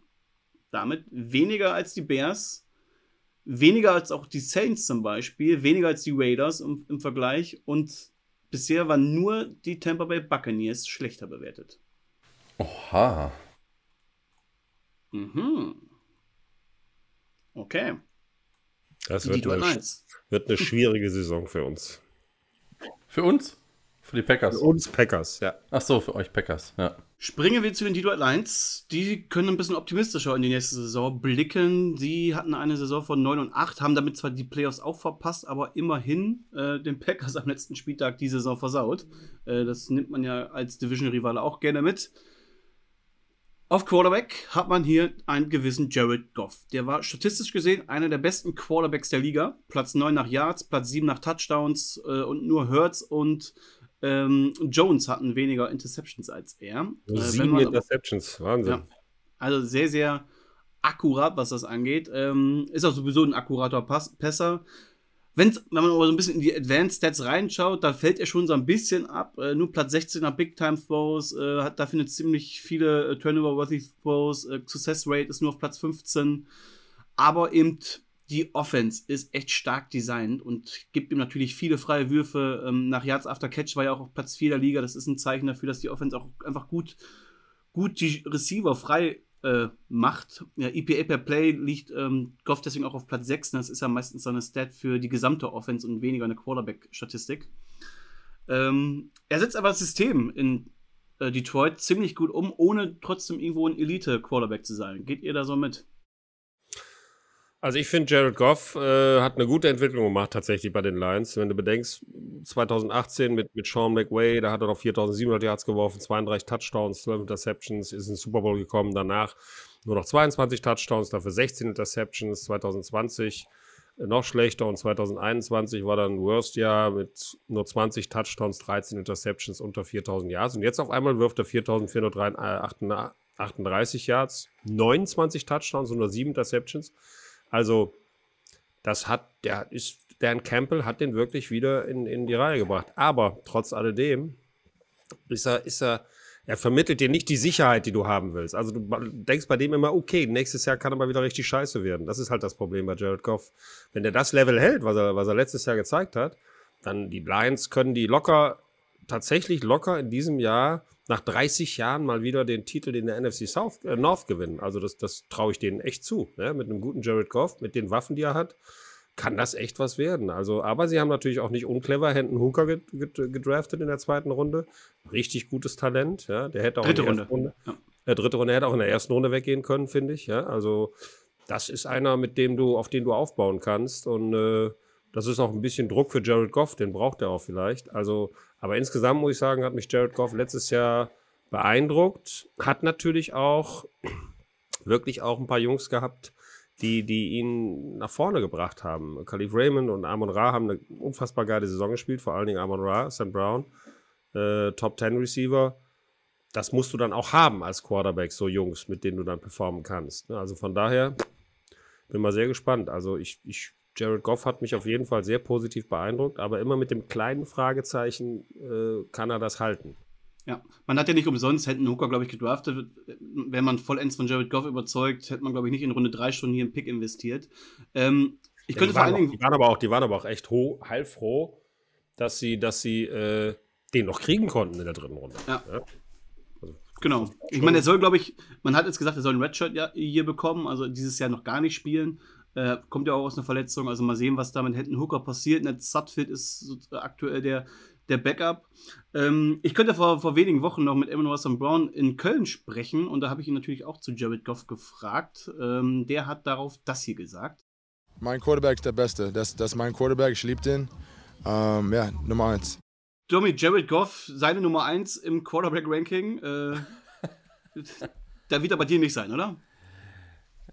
Nee. Ich mein, ich muss er, glaube ich, auch also, so ein bisschen Nee, sagen, ne? muss er nicht. Muss er, muss er nicht, aber er, die Statistiken sprechen ja für ihn. Ne? Ich finde immer, wenn ich mir vorstelle, dass der mich motivieren soll im Huddle, ich wüsste nicht, wie das gehen soll. Also, den, den, ich finde, der hat die Ausstrahlung von Hausstaub. Ne? Also, äh, das ist irgendwie. Äh, der gibt mir gar nichts. Also ist jetzt gar kein Quarterback, wo ich sage, wow, für den laufe ich hier über Scherben oder durchs Feuer oder was der toll was. Aber er spielt gut und er hat gute Statistiken. Ne? Also äh, offensichtlich hat er zu Dan Campbell einen guten Draht oder zur, zur, äh, zu seinen, auch zu deinen Receivern. Mit Amon Ra, die Connection ist ja super. Ne? Das also, ist der Punkt. Das, deswegen sagt er auch Nummer eins, klar. Ja, ja. Weil die also beiden der, verstehen sich echt gut und das ist wichtig für einen Quarterback. Ja, total. Es ist super, wenn du so einen Go-To-Guy hast. Ähm, ja, man, man kann relativ wenig sagen. 29 Touchdowns, 7 Interceptions ist eine Mörderquote. Ne? Also das ist einfach sauber. Der 65%, über 65% Completion Rate. Ähm, ja, Rating von 99,3. ESPN bin ich. Also das ist alles grundsolide. Das ist wirklich, da kannst du nix, nicht viel Schlechtes sagen. Das ist ein, bis auf die Ausstrahlung, das ist aber auch meine persönliche Meinung. Ne? Also ich finde halt ein, ein und keine Ahnung. Ein, also ich finde das eine mutige Meinung, weil du hast doch nie mit dem im Huddle gestanden. Deswegen ja, dann brauchen, wir den, dann brauchen wir den Podcast hier nicht machen. Ne? Also wenn wir, wenn wir hier sagen, oh, ich finde das mutig, du hast noch nie mit, ja gut, ich habe auch noch mit keinem einzigen Coach in dem Raum gestanden und laber hier trotzdem über den. Also dann können wir den Podcast auch zulassen.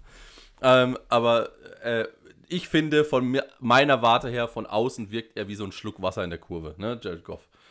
Ist er nicht, sonst wäre er kein Quarterback. Aber ähm, ja, und das ist das Einzige, was ich da kritisieren kann. Also ansonsten spielt er sauber, ja. Sauber. Also, er ist ein bisschen in die Riege von so Kirk Cousins reingekommen im letzten Jahr, würde ich sagen. So, äh, Derek Carr, Kirk Cousins, Ryan Tannehill. Ähm, viel höher sehe ich ihn da auf jeden Fall noch nicht. Das müsste er, wenn dann nochmal in der Form auch bestätigen und auch, er müsste auch mal die Spiele an sich reißen und ähm, von sich aus gewinnen. Das ist, wie gesagt, viel System, viel Scheme. Ähm, was gibt denn hier an Punkten? Durchschnittliche Punktzahl. Also eigentlich, boah, pff, eigentlich ist er besser, ne? Eigentlich ist es ein, eigentlich ist er besser als der Durchschnitt, ne? Äh, eigentlich hat er echt gute Zahlen. Boah, ich gebe ihm vier, komm. Wow. Ja, nee, nicht wow, gebe ich auch, weil unter der Voraussetzung, dieses Fragezeichen zu ignorieren, ja, dass er nächstes Jahr vielleicht nicht mehr so gut spielt, weil er hat ja noch gute Leute dazu bekommen auch. Ähm, mit Sam Laporta einen richtig geilen Tight End, ja, Zweitrunden-Pick. Der ist stark, schnell, löst sich gut, ist ein guter Runblocker, also der ist, der ist wirklich gut für After äh, Yards After Catch. Ich, ich, der hat also nochmal zugelegt, was, was die Waffen angeht, deswegen vier Punkte, ja. Also und ich weiß noch, dass wir letztes Jahr, letztes Jahr haben wir den von ganz unten nach, nach, nach vorne. Und zwar nach jedem Wochenende ist der wieder ein paar Plätze geklettert bei uns im Quarterback-Ranking. Jared Goff, das weiß ich. Am Anfang noch zögerlich und hinten raus haben wir gesagt, oh, okay. Jetzt muss er aber langsam Top 15 und dann knapp an die Top 10 ran. Also für so einen Quarterback musst du vier Punkte geben, finde ich. Solange der das hält. Jetzt bin ich auf Nick gespannt. Also, komm, du, komm, nee, also ihr seht, das sieht jetzt keiner Nick komm, du Mittelklasse, Mittelklasse ich muss, VW. Ich muss, ich muss, hier gar nichts machen. Und ich gebe Ihnen auch nur drei Punkte. Jawohl, ähm. da sind wir wieder. Bravo.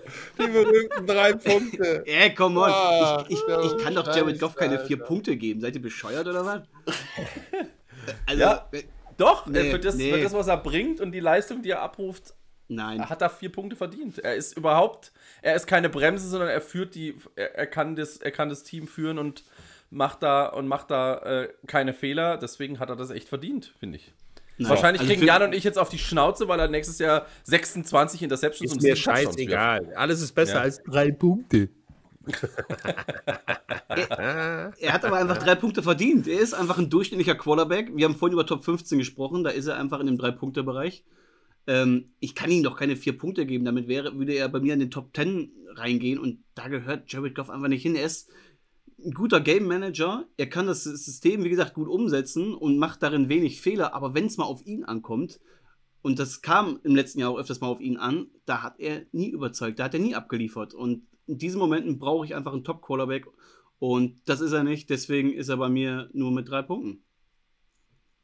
Und das finde ich schon Finde ich schon großzügig von mir. Oh. Ja. Gehen wir zu den Waffen. Es ist ja schön, dass wir uns hier ein bisschen, äh, dass wir hier unterschiedliche Meinungen haben. Da können wir während der Saison auch noch mal ein bisschen diskutieren.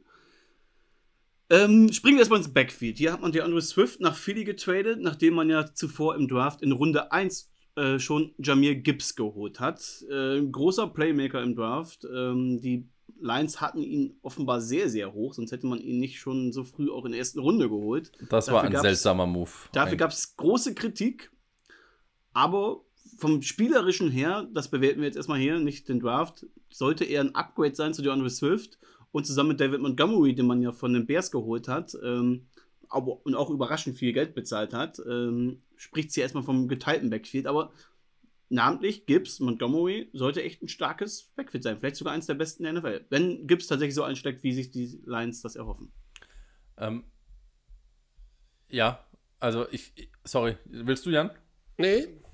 Also ich bin, ich bin sehr, sehr gespannt, was sie da, was sie da machen mit, mit, mit Gibbs. Also der, den Move konnte ich, kann ich bis heute nicht verstehen. Also was, man, was sie da gemacht haben. Äh, und dann haben sie sich auch noch ein Loch in die Mütze gefreut im War Room, als man das da gesehen hat, dass sie den gekriegt haben. Die, die sagten, die hätten den auch an 6 genommen, ne? Wenn, ja. sie, wenn also, sie nicht runtergetradet. Also. Ein, ein Wahnsinn. Der, ähm, ja, vielleicht, wie man, wie, wie gesagt, man kann vor der Saison eine große Klappe haben. In der Saison, wenn er dann abreißt, muss man still sein, aber ich glaube es nicht. Aber was sie halt verloren haben, sie haben 1600 Yards verloren. Ne? Also sie haben mit Jamal Williams und der Andre Swift 1600 Yards verloren. Äh, das haben die beiden erlaufen. Das musst du erstmal wieder reinholen. Ja, ja stimmt. Ich habe gerade äh, Swift genannt und Jamal Williams hat ihm ja sogar den Rang abgelaufen in der Saison und war genau. und, klare Nummer 1 nachher. Ne? Genau. Und deswegen, Touchdowns, also bester, bester Running Back, was Touchdowns anging. Ja, deswegen ist es. Äh, das musst du erstmal wieder bringen, 1600 Yards. Und äh, ob ein Rookie, auf, auf, ob da auf einen Rookie und einen verletzungsanfälligen Montgomery setzen willst, weiß ich jetzt nicht. Also, das ist mein Kritikpunkt so. Ansonsten Wide Receiver, äh, jetzt haben sie ja das Problem mit Jameson Williams. Ähm, genau, wurde gesperrt äh, für sechs Spiele. Es tut natürlich weh, ne? Hat, genau. Äh, hat der, der gewettet oder verbotene Substanzen? Was, was, hat der gemacht? Ich, ich glaube, er hat gewettet. Ich glaube, glaub, er hat gewettet. Kann man eigentlich, wenn man in der NFL ist, man kennt doch die, die Policy, da will ich mich doch fernhalten von sämtlichen Wetten. Ich will gar nichts machen, einfach nur Sicherheit. Die, die haben doch genug hat, Kohle. Er hat ja sogar auf dem Gelände, der, auf dem ja, Gelände der Lions gewettet. Ne? Also was wollen die denn da noch? die kriegen doch Kohle satt. Meine ja, Güte, ich ja. verstehe es Denen ist halt nicht. langweilig, wenn sie kein Training haben, wahrscheinlich. Ja, mein ähm, Gott, dann nee, also wenn man aufs Klo und. Ich, ich überlege mir immer, wenn ich der Vater von so einem wäre, ich würde komplett ausrasten. komplett ausrasten, ehrlich. Wie kannst du nur so eine Scheiße machen, du Vollidiot, würde ich sagen, also wenn ich der Vater wäre. Ja.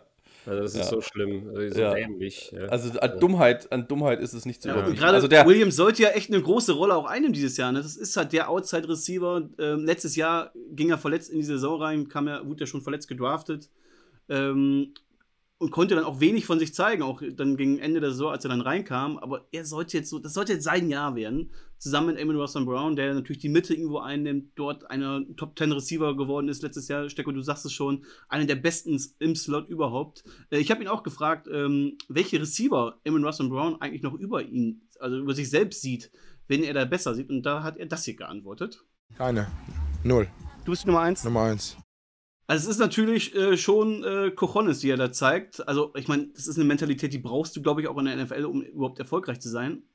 Ähm, aber gerechtfertigt, oder? Ich meine. Ja, also keinen über sich zu sehen, ist natürlich schon etwas hart. oder etwas arg selbstbewusst. Und nicht, Entschuldigung. Und nicht schon von ihr von. Lass dich doch nicht von alles ablenken, Dobby. Rede weiter. Äh, Entschuldigung, Entschuldigung. Der, wenn der Alte da rumfuchtelt, das irritiert mich halt. Ja, ich äh, weiß nicht, ob er wieder Gespenster sieht. Hast du gerade ähm, der Alte gesagt? Nein. Hast du echt der Alte nein, gesagt? Nein, nein, nein, nein, nein, nein, habe ich nicht. Die, Gott ist mein Zeuge. Ne? Meine Frau hat's gehört. Die, die Lache muss drin bleiben. Die, die Lache muss drin bleiben. So, Freundchen. Ne? ah. So, jetzt macht er einen Punkt. ja, also ich glaube, es ist etwas, äh, etwas äh, arg übertrieben zu sagen, es ist keiner mehr drüber, aber was soll er sagen? Klar, ähm, das Wide Receiver äh, Core ist, wäre mit Jameson Williams noch besser, mit Marvin Jones äh, haben sie es noch ergänzt, dann haben sie Sam Laporta, ähm, Amon Ra, Brock Wright, das ist eigentlich echt gut, glaube ich. Was, nicht, was ich nicht gut finde, ist das Running Back Duo. Äh, finde ich jetzt nicht so gut, aber das ist meine Meinung. Ähm, mit Amon Ra natürlich haben sie einen Bomben-Receiver, eine Waffe und vor allem klickt der halt mit Jared Goff. So, deswegen ist das, ist das schon mal sehr, sehr viel wert, was sie da machen. Ja. Haben Sam Laporta eigentlich angesprochen? Hammer, gerade. Hammer. Hammer, ne? Mehrfach. Jan hat es ja. vorher, Jan hat's ja. vorher und ich habe gerade, ja. ja.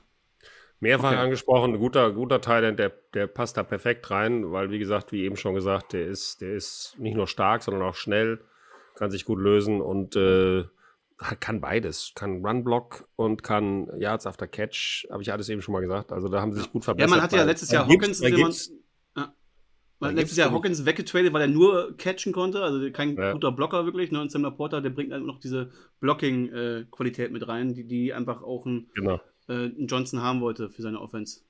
Und äh, äh, Running Backs bin ich genau wie ihr. Also das war, finde ich, ein Running Back musst du heutzutage nicht mehr in der ersten Runde draften. Vor allen Dingen waren ja ein paar gute Running Backs unterwegs. Also du hast ja die Chance, auch in der zweiten Runde oder noch einen zu kriegen. Da musst du nicht den First Round Draft äh, für, für, für Gibbs weggeben.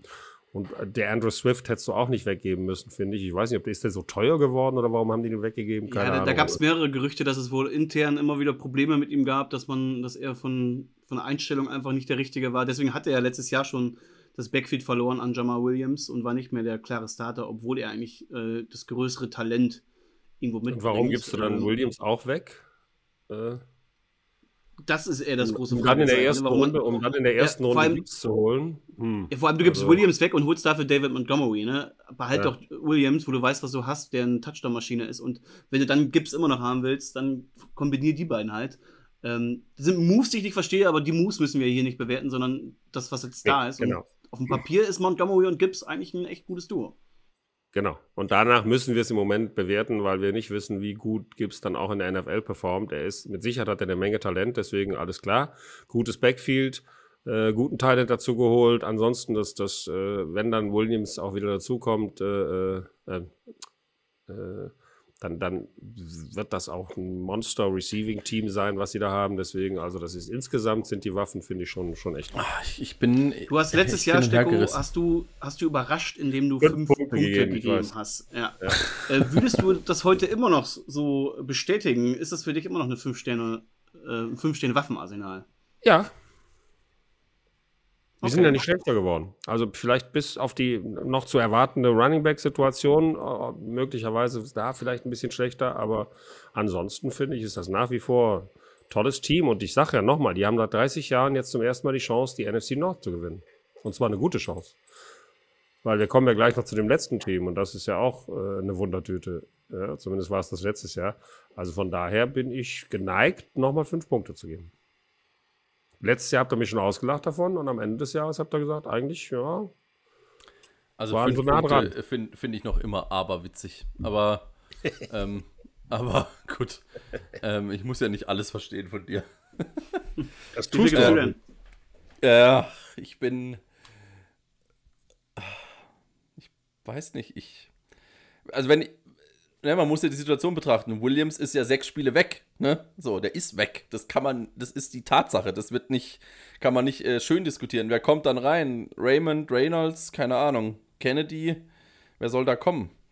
Also, ähm, Amon Ra, klar, super, Top 10, Spitze, Marvin Jones, guter Dritter, wahrscheinlich dann zweiter Receiver. Und dann Brooke Wright, Sam Laporte hat auch zwei Wildcards. Brooke Wright hat sich jetzt auch noch nicht mit Ruhm bekleckert und die Running Backs finde ich jetzt auch nicht so doll. Ja. Also ich gebe drei. Boah, immer gibst du drei Punkte. ich gebe hier nämlich vier. Guck an. Ja, nee, also es, es, ist ja. für mich, für mich sind es klare vier Punkte. Äh, klar, die, die Sperre von Williams, die, die haut rein und da kann man definitiv auch über drei Punkte nachdenken. Ähm, Marvin Jones wird halt hier so lange Outside ähm, ersetzen müssen. Der hatte kein gutes Jahr unbedingt bei den Jaguars, aber der kennt auch die Offense der Lions. Der kennt sich hier aus. Äh, ich glaube, dass der hier gut äh, ähm, ja, die Rolle erfüllen kann. Sam Laporta bin ich spannend äh, drauf. Äh, ich sehe das äh, Backfield, glaube ich, besser als du. Deswegen sind es für mich immer noch vier Punkte. Auch wenn es schon Richtung drei geht durch die Sperre von von Williams. Also eher drei als fünf sind es aktuell für mich. Okay, die Offensive Line. Ich glaube, dass man hier gar nicht so viel diskutieren muss. Man hat Left Tackle Tyler Decker, äh, Left Guard Jonah Jackson, Center Frank Ragnow, Right Guard Hada Pulivati Watai, äh, Right Tackle Pina Sewell. Ähm, das ist eine Top 5, wenn nicht sogar eine Top 3 Line. Äh, Gerade Center Ragnow und Sewell auf Right Tackle sind Elite. Äh, Ragnar hat letztes Jahr nur ein Sack zugelassen. Sue ähm, auch wie von Jahr stärker. Ähm, hat letztes Jahr nur zwei Sacks zugelassen. Decker letztes Jahr auch nur vier Sacks zugelassen als Left Tackle. Auch der ist super. Ähm, das sind beide, also Decker und Sue, beide Top 5 aller Tackles mit mindestens 1000 Snaps. Ähm, Watai ist letztes Jahr ausgefallen, der ist nun wieder zurück, der wird die Interior Line auch wieder stabilisieren. Ähm, das war eine kleine Schwäche aber Brauchst du nicht viel reden über die Line. Da also, hat man jetzt gar keine Schwäche mehr, oder? Also es ist nee. wirklich, ja, wenn wir hier von Top 3, Top 5 sprechen, sind es ja. fünf Punkte. Da gibt's, brauchte, ja, habe ich auch. Sofort. Fünf Punkte. Ja. Wirklich Stecko eine Bombenline. Wackelt nur also, mit dem Kopf und bestätigt damit, was wir hier sagen. Absolut, brauchen wir nichts weiter zu sagen. Habt ihr auch nichts ergänzen, ne? Dann können wir nämlich direkt weitergehen. Wir haben nämlich schon echt äh, viel Zeit auf der Uhr. Und gehen nochmal zum Coaching. Äh, Head Coach Dan Campbell ist hier, äh, der starke Mann mit seinem Offensive Coordinator Ben Johnson. Der hatte letztes Jahr sein erstes Jahr als Offensive Coordinator bei den Lions und war direkt mal einer der besten Koordinatoren der Liga. Und ich bin mir ziemlich sicher, der wird nächstes Jahr ein Head Coach irgendwo werden. Der hat echt mega überzeugt, war ein genialer Playcaller. Ähm, das im Zusammenspiel mit Campbell, der einfach auch diesen Lockerroom einfach gehört. Die Spieler lieben ihn, die Fans lieben ihn, äh, die ganze Region in Detroit liebt ihn, er ist ein überragender Typ. Hat die Mannschaft ja auch sukzessive besser gemacht, seitdem er da ist. Jetzt muss der nächste Schritt kommen. Jetzt müssen die Lions in die Playoffs, gerade eben nach dem, was man alles investiert hat. Ähm, aber trotzdem, Coaching kann man hier wirklich zufrieden sein. Dan Campbell hat Spirit zurückgebracht in den Lockerroom. Der hat wirklich den Spirit zurückgebracht. Der hat diese Mannschaft nicht nur, nicht nur von, von, von Know-how und gutem Playcalling und guter Auswahl von Spielern, sondern einfach auch, der hat die gepackt emotional, diese Spieler. Der hat wirklich einen neuen, geilen Spirit reingebracht. Deswegen bin ich völlig begeistert von Dan Campbell und glaube, dass die definitiv in die Playoffs kommen. Nächstes Jahr haben die Vikings nur gegen vier Teams verloren und eins davon waren die Detroit Lions. Also ja, die waren schon am Sprung letztes Jahr und dieses Jahr haben sie die große Chance, diesen Sprung zu machen. Deswegen Dan Campbell und sein Team großartig. Ich mag den halt als, ähm, der ist gerade das krasse Gegenteil von Jared Goff. Ich glaube, wenn der vor dir steht und dir sagt, dass du da jetzt gefälligst den Baum hochkletterst und da oben, keine Ahnung, das Eichhörnchen fängst, dann machst dann du das. Dann bist du schon oben, bevor er den Satz beendet hat. Ja, ja, also ich glaube, das ist ein brutaler äh, Motivator und äh, er er, er scheint die Mannschaft voll zu erreichen. Er kriegt sie. Äh, auch diese Emotionalität bei den, sagen manche unprofessionell auf den Pressekonferenzen danach, wo er so kurz vorm Weinen ist, weil er wieder verloren hat, so knapp und was auch immer. Das, das spricht eigentlich für ihn, macht ihn echt sympathisch. Ich mag den echt. Ja, ähm, ist ein cooler, cooler Oldschool-Coach mit jetzt äh, echt modernem Offensive Play. Also ja. coole, coole Kombi. Ja. Was gibt dir an Punkte? Vier. Vier. Oh, vier. Im, Im, Gleichschritt. Und du? Drei. Ich gebe auch vier. Nein, ich gebe hier auch vier. Nein. Er verlässt die Wohlfühlzone. Zone. Also anders als ihr habe ich hier meine Punkte alle schon vorher stehen. Ne? Also ich bin hier immer schon top vorbereitet. Ja, und Spontanität 100. Wir brauchen, wir brauchen keine Excel-Tabelle, wir machen das aus dem Kopf. So ne? ist das. Ja, ja. Aus dem Bauch vor allen Dingen. Manchmal muss man es auch einfach aus dem Bauch machen. Ja. So, so, schön, dass du, dass du uns zurückdissen willst. Hat leider nicht geklappt. Ne? Nee, ich, ich, ich belasse es einfach dabei. Ähm, Punkte insgesamt, die Detroit Lions, 50 Zähler. Das ist oh. echt wow. tough. Damit das ist, ist richtig. eine der besten äh, Teams und nur ein Punkt weniger als die Kansas City Chiefs. Ähm, oh. Für meinen Geschmack ein bisschen zu optimistisch. Sind die, ja. ist das, das ist die O-Line. Die O-Line hat allein 15 Punkte. Also, äh, das ist aber auch eine Bomben-O-Line. Was willst du da machen? Also, du kannst ja nicht sagen, ich gebe ihnen vier.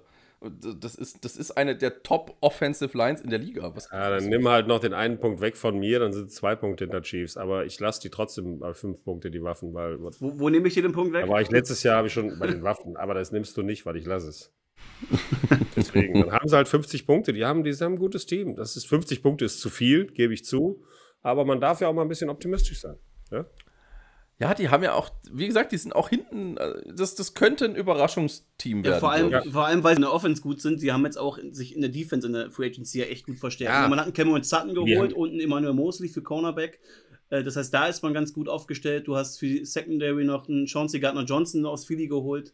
Ähm, der, und du hast vor allem den, den, bei den zweiten Erstrunden-Pick, den sie hatten, den haben sie auch richtig gut verwendet für Jack Campbell. Ja? Da haben ja. sie sich die Stabilität bei den, bei den Linebackern geholt als Mittellinebacker. Also der kann auch von Anfang an direkt spielen. Das ist auch nochmal ein richtiges Upgrade. Ja? Da haben sie gut, da haben sie gut gewählt. Ja, selber noch Alex Anzaloni gehalten, ne? auch ein wichtiger Free Agent, der dann da zusammen mit Campbell ähm, stehen wird in der Mitte des Feldes. Also die haben da schon echt viel getan, um jetzt auch anzugreifen. Sie wissen, diese Division ist echt eng umkämpft und wie gesagt, die Offense war letztes Jahr schon ziemlich gut. Die wird nächstes Jahr auch, glaube ich, nicht viel schlechter werden. Äh, wie gesagt, wir sind sogar optimistischer als letztes Jahr.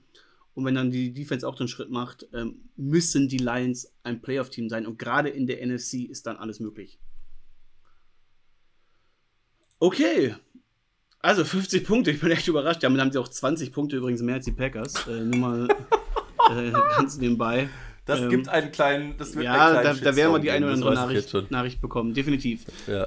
Mal sehen, ja. wie positiv wir bei den Minnesota Vikings sind, weil die haben letztes Jahr Division klar gewonnen mit 13 und 4, sind dann allerdings in den Playoffs direkt mal rausgeflogen in der Wildcard schon gegen die Giants, weil auch der Rekord des Teams einfach besser war als das Team überhaupt. Ähm, ja, alleine elf Siege waren ein One-Score-Game, äh, die man hier gewonnen hat. Das gab es noch nie in dieser Form und es war einfach nur absurd.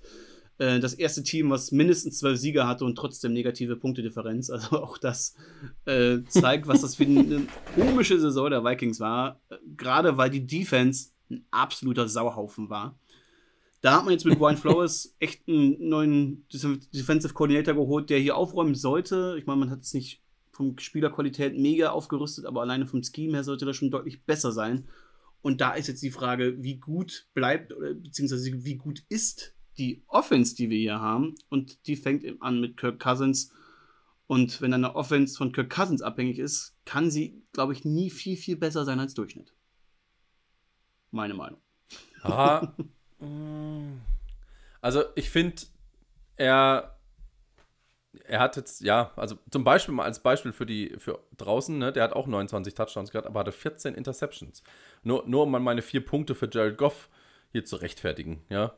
Ähm, er, er hat auch ähnliche Zahlen, ne? ansonsten 4500 Yards, 65,9 Completion, ähm, zwei, auch 92er Schnitt von, vom Rating, also eigentlich auch grundsolide, aber der wird halt seinen Cousins-Stempel nicht los. Ne? So sehr er in der Quarterback-Serie, äh, in der Serie bei Netflix Quarterback in seinen Caro Daddy Hemden auftritt, so, so wirkt er auch. Ne? Also er wirkt einfach wie grundsolide. Du, du weißt, es fällt nicht arg weit nach unten, könnte schon mal passieren. Also, gibt schon mal Ausreißer nach unten äh, oder Abreißer oder was auch immer man da sagen will. Aber er ist jetzt halt nicht der, wo du sagst, so, Kirk Cousins noch zwei Minuten, ich liege vier Punkte hinten hau das mal, dreh das mal bitte schnell. Ne? Also da ist die Chance jetzt nicht so hoch, dass er es macht. Ich war jetzt gerade ein bisschen überrascht, dass du ihn auch direkt mit Jared Goff verglichen hast. Ich meine, der Vergleich liegt nah, aber hast du selber noch im Kopf, wo du beide in deinem allerletzten Quarterback-Ranking letztes Jahr hattest? Nee, du willst mir jetzt natürlich nicht rächen, weil ich dich mit den drei Punkten aufgezogen habe. Oh, aber ja. mach es bitte. Ja, mach also, es. Kirk Cousins hast du äh, auf Platz 7 mhm. und Jared Goff auf Platz 14. Ja, ist doch okay. Ist doch okay. Jared Goff war nicht in den Playoffs. Ja, aber den hast du gerade vier Punkte ja. gegeben. Ja, ich weiß. Na und? Es ist jetzt, steht jetzt eine neue Saison an. Okay. aber gut, dass du deinem Podcast-Partner in die Blutgrätsche fahren willst. Ja, ist okay. Alles gut. Darum geht's hier. Das ist ein Blutgrätsche-Podcast. wer sich so oft selbst lobt, der muss auch mal. Der muss auch mal jede Blutgrätsche verdient, verstehst du? Also, wer sich so oft selbst lobt, muss auch mal abkönnen, wenn man ihn enttarnt mit ein paar schlechten Takes. Ja, nein, meine Takes sind ausschließlich gut. Ne? Weil die von den, das mache ich wie beim Golf, weil die schlechten Takes vergesse ich einfach. Ne? Oh Gott. Stecko, ich weiß nicht, Kirk Cousins. Du, wirst, du wirst es bald sehen. Du wirst es bald sehen. Ne? Wir machen Matchplay, Lochwettspiel. Stecko, Stecko, der Vertrag von Kirk Cousins, der läuft aus. Äh, hat nur noch dieses eine Jahr. Ist es sein letztes Jahr in Minneapolis? Ich glaube schon. Ich glaube tatsächlich schon. Er hat, Echt? Er hat sehr viele, er hat sehr viele Saisons gespielt, wo er immer wieder gut performt hat, aber dann im entscheidenden Moment dann wieder nicht. Also er ist, es ist kein schlechter Quarterback, weiß Gott nicht, wirklich nicht. Der war nicht umsonst letztes Jahr bei, bei dem einen oder anderen in den Top Ten. Äh, aber ich mag ihn auch total. Er hat sehr an Sympathie gewonnen bei mir durch diese Netflix-Serie. Ähm, und äh, ja, ich, ich bin noch nicht weit. Ja. Ja? ja. ich finde echt wirklich auch äh, aber trotzdem diese 14 Interceptions, er hat halt immer sehr viel Risiko gespielt, er hat überragenden, den überragenden Receiver der Liga gehabt, ja, letztes Jahr, Justin Jefferson, das darf man auch nicht vergessen, der so viele Dinger gefangen hat, die die andere vielleicht nicht gefangen hätten, die auch noch intercepted worden wären, was sehr oft auch zum Sieg geholfen hat. KJ Osborne übrigens auch äh, äh, gut reingesprungen, als Jefferson da verletzt war, hat er, hat er echt super auch super Spiele gemacht. Jetzt haben sie noch mit Jordan Addison einen First-Round-Receiver, einen der besten aus dieser Draft-Klasse, der mit Sicherheit auch gut performen wird. Äh, auf jeden Fall besser als Adam Thielen im letzten Jahr, äh, den sie abgegeben haben. Also ich, ich, das ist, hängt natürlich auch von deinen Mitspielern ab, ja. Hawkinson, äh, mega, sollte nur fit bleiben, nicht nur eine halbe Saison spielen, sondern die ganze Saison. Also das ist schon, das, was der da hat, ist schon großartig. Und äh, er selbst spielt ja, nicht umsonst hat er, hat er viele Spiele eng gewonnen. Aber wie gesagt, das ist auch die Mannschaft um ihn rum. Deswegen, also ich finde ich find Kirk Cousins nach wie vor grundsolide, aber für mich kein überdurchschnittlicher Quarterback. Also keiner, der ein Spiel allein entscheiden kann, wenn du mich fragst. Ja. ja. Er selbst hat gesagt, dass er sich seinen neuen Vertrag in Minnesota auch verdienen will. Er möchte gerne bleiben. Ich meine, er ist schon 34. Äh, und du sagst, er steht nicht gerade für Erfolg oder Upside. Ne? Er ist ein durchschnittlicher Quarterback, wird vielleicht nie mehr sein gerade in den wichtigen Momenten hat er diesen Ruf ja zu versagen und eben nicht der Go-To-Guy zu sein, der dann das Ruder rumreißt. Und ähm, das neue Regime in Minnesota, was seit letztes Jahr da ist, eben mit GM Crazy Adolfo Mensa und ähm, den Head Coach äh, Kevin O'Connell, die sind schon konsequent in dem, was die da tun. haben jetzt auch ähm, Cook abgegeben und, entlassen während der, während der Offseason.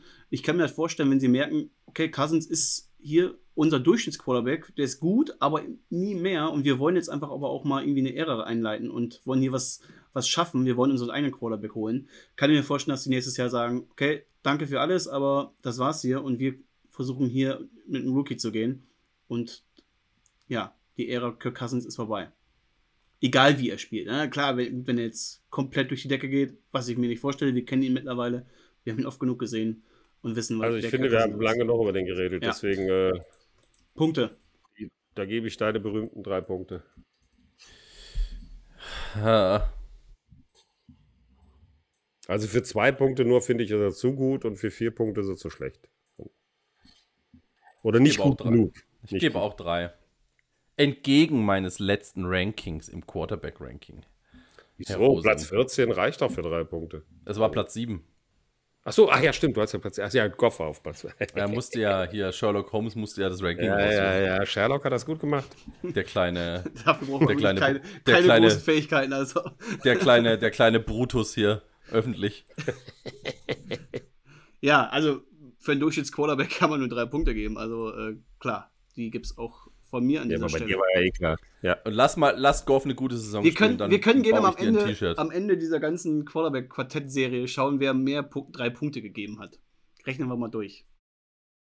Und auch guck mal, wie er wieder angegriffen ist. Ja, natürlich. Ja, guck mal, er ist pissig. Er ist richtig Das ist- pissig jetzt. Er Ja, kann, er ich kann will mir es diesen nicht Ruf nicht anlassen, Das lassen, dass ich immer ist- drei Punkte gebe. Das ist, das ist, das Mr. ist ist doch ein toller Name, Mr. Durchschnitt. Ist doch Ja. super. Dr. Average.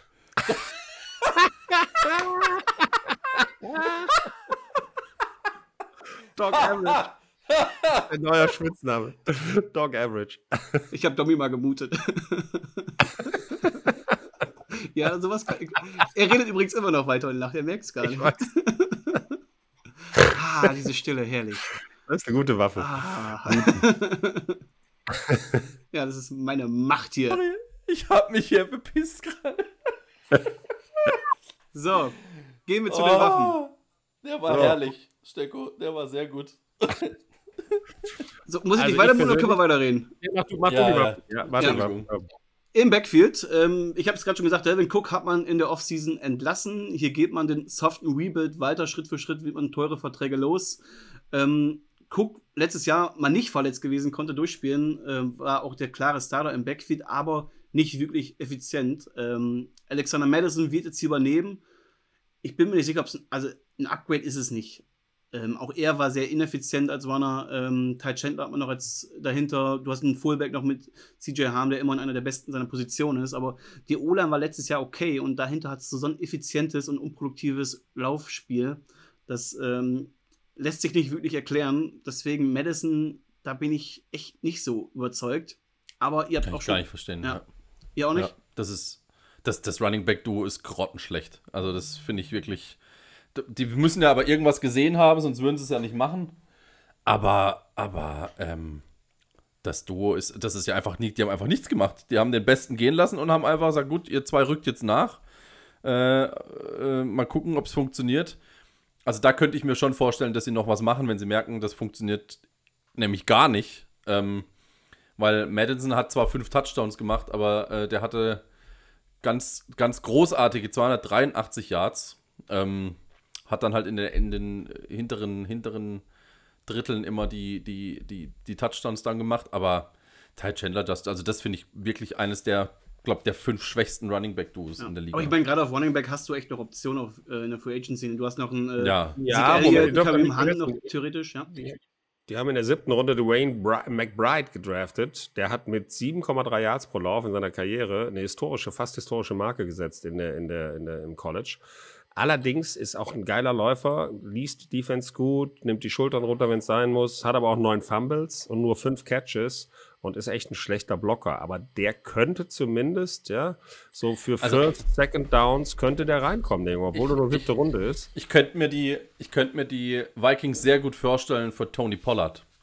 Ähm, den würde ich zum Beispiel holen. Also ich würde den, den, den gesund werden lassen. Madison und Chandler sollen mal ran. Der braucht noch ein paar Spiele. Der kommt nicht zum Beginn wieder zurück. Den wirst du günstig kriegen, weil er verletzt ist. Und wenn der zurück ist, wäre das die perfekte Ergänzung eigentlich für die Vikings. Das würde, sowas würde ich probieren. Oder Kareem Hunt, Pollard steht ja noch unter Vertrag, also der hat ja den, den Franchise-Tag bekommen. Tony Pollard ist nicht frei, Baby. Hä? Oder meinst du Elliott?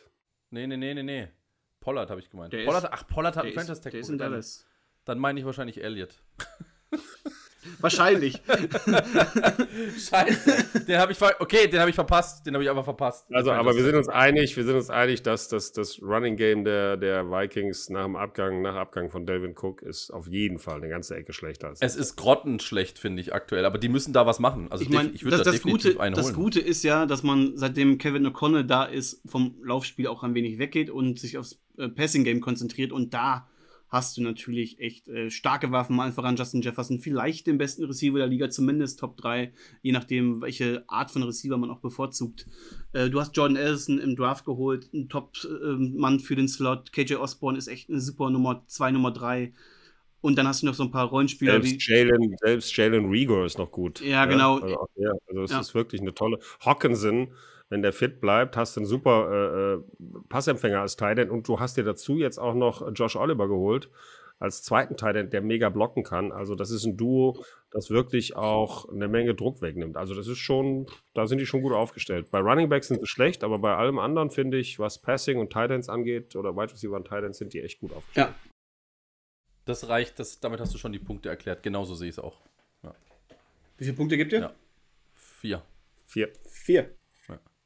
Mit Ja. noch einem, mit einem, mit einem, Wären fünf Punkte mit einem definitiv. super Running Back gibt es fünf Punkte. Ja, Ja, genau. ich glaube, das haben wir auch letztes Jahr mit Delvin Cook noch gegeben, bin ich, bin ich mir gerade nicht hundertprozentig sicher. Ähm, aber gut möglich. Schau doch mal eben nach, du schaust doch gerne. in Ja, den ich muss hier weit scrollen. So, dann können wir ja schon mal weitermachen. alles im Internet, Also, Domin. Ein bisschen Recherche gibst ja auch du mal überhaupt? Hast du auch vier Hm. Ich gegeben? habe auch viel gegeben, ja. Ich habe auch vier, ja. Okay, Alle vier, ja. Gut. Äh, über- letztes über drei Jahr Punkte. habt ihr beide vier gegeben, ich habe fünf gegeben. Okay, siehst du? Ja, aber fünf mit dem Backfield, auf gar keinen Fall. Nee. Ja. Die Offensive Line, äh, Left Tackle Christian Dorisar, Left Guard Ezra Cleveland, Center Garrett Bradbury, Right Guard Ed Ingram und Right Tackle Brian O'Neill. Ich habe vorhin schon gesagt, die O-Line war okay. Wenn ich okay sage, heißt es, dass die Tackles gut gespielt haben. Es ist die gleiche Unit wie letztes Jahr, man hat nichts getan. Aber gerade die Interior Line war echt eine richtige Baustelle. Bradbury und Ingram, ähm, Bradbury hatte 29 Pressures zugelassen, für einen Center viel zu viel. Äh, nur zwei waren hier schlechter. Äh, unter den Guards hat niemand mehr Pressures zugelassen als Ingram, nämlich 63. Auf Platz 2 folgt Ezra, Ezra Cleveland mit 55. Ähm, ich meine, Ingram geht in sein zweites Jahr, der hat noch Potenzial, der wird einen Schritt machen. Äh, bei Cleveland weiß ich nicht, warum der immer noch ein Starter in der NFL ist. Ähm, also die Interior Line ist doch ein Problem. Tackles, wie gesagt, ähm, die waren deutlich stärker. Gerade Dorisar hat sich jetzt in den ersten beiden Jahren echt als ähm, mehr als solider Left Tackle etabliert. Ähm, damit kann man arbeiten. Aber Interior Line sollte man eigentlich noch was tun. Warum die da nicht eben beim Draft sich, sich noch den einen oder anderen geholt haben, weiß ich nicht, ehrlich. Ey. Nur so Free Agents, das ist auch nicht, das ist auch nicht das Wahre. Ja. Also ich bin mal gespannt. Wie gesagt, ich sehe das genauso wie ihr. Ingram und Badbury müssen sich extrem verbessern, finde ich. Ja? Ansonsten wird das, wird das schwierig, aber vielleicht haben sie ja gute Ansätze gezeigt, keine Ahnung. Also Und sie- haben ja immer noch die Möglichkeit, sich einen, irgendwo von irgendwoher noch einen Veteran zu holen. Ja. Ja, also sie haben. Ich kann es überhaupt nicht verstehen, warum sie nichts gedraftet haben. Ne? Ja, Also, ja. sie haben offensichtlich ausgemacht, dass wir, äh, dass sie defensiv grottenschlecht sind, haben da auch ordentlich reingepusht, aber die O-Line ist. Puh. Ohne, und vor allem ohne gute Running Backs mit der O-Line, da musst du über die Luft gehen. Gut, mit Jefferson, Addison, Osborne, Hawkinson hast du brutale Waffen. Aber du kannst ja nicht nur sagen, so Kirk, du wirfst das Ding in zwei Sekunden weg, weil äh, ansonsten wird unsere O-Line überrannt und ich glaube, das könnte passieren. Ja, Ich glaube die besser noch nach. Ich glaube das glaube ich tatsächlich. ja Aber wurscht, was geben wir an Punkten? Von mir gibt es zwei Punkte für die Unit. Also, Tackles sind gut, aber das in der Mitte ist eine riesige, riesige Baustelle, deswegen zwei Punkte. mm, habe ich tatsächlich auch. Ja, d'accord. Alright. Damit sind wir schon bei der letzten Kategorie des Tages angekommen, beim Coach der Minnesota Vikings. Kevin O'Connell ist es mit seinem Offensive Coordinator Wes Phillips. Ich meine, wer so viele knappe Spiele gewinnt, der hat, glaube ich, eine echt gute Mentalität in seinem Team etabliert. Das ist eine Stärke und es ist auch eine Coaching-Stärke, weil du behältst in den schwierigen Situationen die Nerven und triffst richtige Entscheidungen. Das spricht für ein gutes Game-Management und das für einen Rookie-Head-Coach ist das ähm, echt stark. Der Kuss galt mir, oder Stecker? Nein, meiner Frau. Okay, schade. Es ist ein, ein, ich, ich bettel um Gnade, weil die sagt, jetzt ist aber bald Schluss hier. Ja. Ja. Zwei Stunden lang Wohnzimmer blockieren ist jetzt, ne? Feierabend. Wir haben es fast geschafft. Du sollst nicht deine Frau vorschieben, bis du aufhören willst. Also, äh, Ich zehn, würde noch eine halbe Stunde länger machen mit euch Trantüten, damit ihr mal ein bisschen auf Vordermann kommt, verstehst du? also zehn Comeback-Siege, elf One-Score-Games gewonnen. Äh, davor das Jahr waren es noch äh, nur fünf Siege und acht Niederlagen in dem Bereich. Äh, das Rookie war echt vielversprechend, ähm, aber man sollte als Vikings-Fan nicht unbedingt überrascht sein, wenn es in Jahr zwei etwas zurückgeht, oder? Dafür war das eine zu knappe Saison. Ja? Du hast ja eben schon gesagt, elf Spiele, äh, im letzten mit, mit einem Score gewonnen. Da waren so viele Spiele dabei, wo sie auch echt ein bisschen Glück hatten und, und natürlich auch geil performt haben. Aber trotzdem finde ich Kevin O'Connell großartig. Und er hat einen neuen Spirit reingebracht, auch ähnlich wie Dan Campbell, nur auf eine andere Art. Er ist ein bisschen ruhiger, ein bisschen zurückhaltender. Jetzt mit Brian Flores noch als Defense Coordinator, hat das, haben die ein echtes Upgrade bekommen da als Coaching-Team, finde ich. Der Ja. wird nochmal, der wird nochmal richtig gut äh, Feuer machen. Und das ist für mich ein begnadeter Defensive Coach. Also von daher äh, finde ich ein gutes Coaching-Team für die Vikings. Auf lange Sicht gesehen. Der kann ruhig eine Weile bleiben, der O'Connell und sein. Finde ich auch. Ich finde den auch, ich mag den auch. Der hat eine, eine sehr souveräne Art auch. Also der wirkt nicht äh, so fahrig oder so. Also, ähm, ah, ich weiß aber nicht, ob ich da vier Punkte geben kann. Also ich glaube, du musst ja auch erstmal schaffen, elf Spiele One-Score zu gewinnen. Ne? Also das musst du erstmal hinkriegen. Aber das Aber blendet da mal- natürlich, äh, kann schnell blenden. Wir haben es alle gesehen in den Playoffs, Genau. äh, wie schnell es dann nach hinten losging. Ich glaube, das Gute ist, die Vikings wissen selber, dass sie nicht viele Moves von, vom Contender-Schritt entfernt waren. Ne? Das, so sah jetzt die Offseason auch nicht aus. Die sind weiter Ja. in ihrem soften Rebuild. Das heißt, die können sich schon selbst sehr, sehr gut einschätzen, haben ein gesundes Selbstverständnis für sich. Ähm, und haben jetzt nicht gesagt, komm, wir- und zwei, drei Moves und wir sind ein Contender, so wie es letztes Jahr zum Beispiel die Cardinals gemacht haben. Ja. Also ich gebe ihm drei Punkte. Ich gebe ihm vier. Von mir gibt es auch drei Punkte.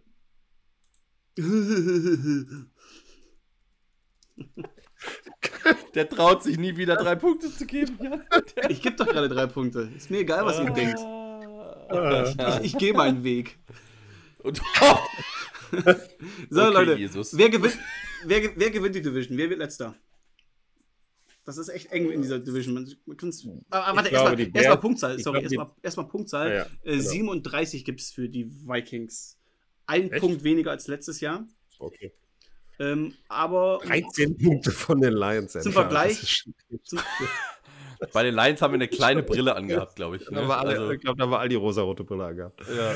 Scheißegal, da werden wir auch so viel Prügel für bekommen. Aber wer weiß, ja? Also, Was meinst du, deswegen- wenn die durchstarten und kommen in die sagen. Round? Ne? Also, Dann gehen wir die aber direkt wieder zurück. Also deswegen auch kurz, um deine Frage zu beantworten, obwohl du die sonst noch, noch gar nicht gestellt hast, eigentlich bei der anderen Division. Ich glaube, die Lions gewinnen die Division und ich glaube, die Bears werden letzter. das ist auch mein Tipp. Lions, Vikings, Packers, Bears ist mein Tipp. Ja. ich glaube, ähm, ja, wir denken jetzt alle Lions, Lions, Lions. Ich glaube auch, dass die Lions erster, dass es ziemlich eng ist zwischen Lions und zwischen Vikings. Wer da erster ist, ich glaube eher wahrscheinlich die Lions. Und dann mache ich mal, äh, mache ich mal was Unvorgesehenes. Ich sag, äh, dann machen wir Lions, Vikings, Bears und Packers werden letzter. Wie unvorhergesehen. Ach, also gegen mit den Bears in der Division zu sagen, dass, sie, dass die Bears Vorletzter werden? Ja gut, die Ja, Bears haben sich verbessert, die Packers ähnlich. Also ich, ich finde, hier kann alles passieren. Ne? Also ich, es gibt, glaube ich, auch Szenarien, in denen die Bears plötzlich die Division gewinnen. Ähm, ich finde am Echt? ehesten, Atomkrieg oder welche? Welche Szenarien meinst du? ja, lass Justin Fields mal seine, seine zwei Schritte machen, wie, ähnlich wie ein Jalen Hurts letztes Jahr. Mhm. Die haben eine echt starke raus. und gute Receiver. Fand zwar eine schöne Runde, aber ich muss leider raus. Es war eine wunderschöne Runde. Das Interview mit Eamon Russell Brown, was ich vorhin schon zweimal eingespielt habe, das hängen wir jetzt hier einmal nochmal hinten dran, in äh, kompletter Länge. Das ist nicht allzu lang. Ähm, könnt ihr euch nochmal reinziehen. Ansonsten war es das von uns jetzt für heute äh, mit der NFC North, den hohen Norden. Äh, eine spannende Division. Hat Spaß gemacht. Ja, mir auch. Und wir Mir hören uns auch. nächste Woche wieder. Stecko, falls wir uns nicht mehr hören, du bist ja schon ab Freitag im Urlaub. Ja, wir telefonieren vorher nochmal, mach Ja, dir keine Sorgen. Da gehe ich auch von aus. Oh, das möchte ich auch. Tschüss. Bis dann. Tschö, Jungs. Macht's Tschüss. gut, ciao. Ja, das Sam Brown Camp war heute, glaube ich, ein riesiger Erfolg. Äh, Die Kids hatten sichtlich Spaß. Äh, Ihr kennt den Vergleich zu äh, der amerikanischen Jugend. Was würdest du sagen, wie gut ist denn schon die deutsche Footballjugend hier? Äh, die, ist, die, ist, gar- die ist nicht schlecht, die ist, die ist gut. Ähm, ich meine, die Kinder hier, die in Amerika fangen die American Football, wenn die schon ganz klein sind, fünf, sechs Jahre alt. Hier ist es ein bisschen anders. Ich meine, ich habe gerade mit jemandem, ein, ein Camper geredet, der hat gesagt, der hat mir gefragt, wie alt warst du, wenn du angefangen hast? Da habe ich gesagt, ich war sechs Jahre alt. Der hat gesagt, ich bin 14 Jahre alt und ich bin gerade jetzt angefangen. Also ich glaube, hier ist ein bisschen später fängt ein bisschen an, aber da war, ganz gut, da war schon ganz gut Talente am, am Camp hier. Was brauchen die Kids, um diesen Rückstand, den sie haben im, im Vergleich zu amerikanischen Kids, um das aufzuholen? Was brauchen sie dafür? Ähm, ich meine, die, die Cologne Crocodiles, ich meine, das habe ich schon gemerkt. Die, die die diese Shorts anhatten, die waren schon ganz gut. Die sind gut gecoacht, die haben gute Trainers hier. Und wenn man ganz früh anfängt und man einfach viel trainiert, dann würde ich schon ganz okay sein.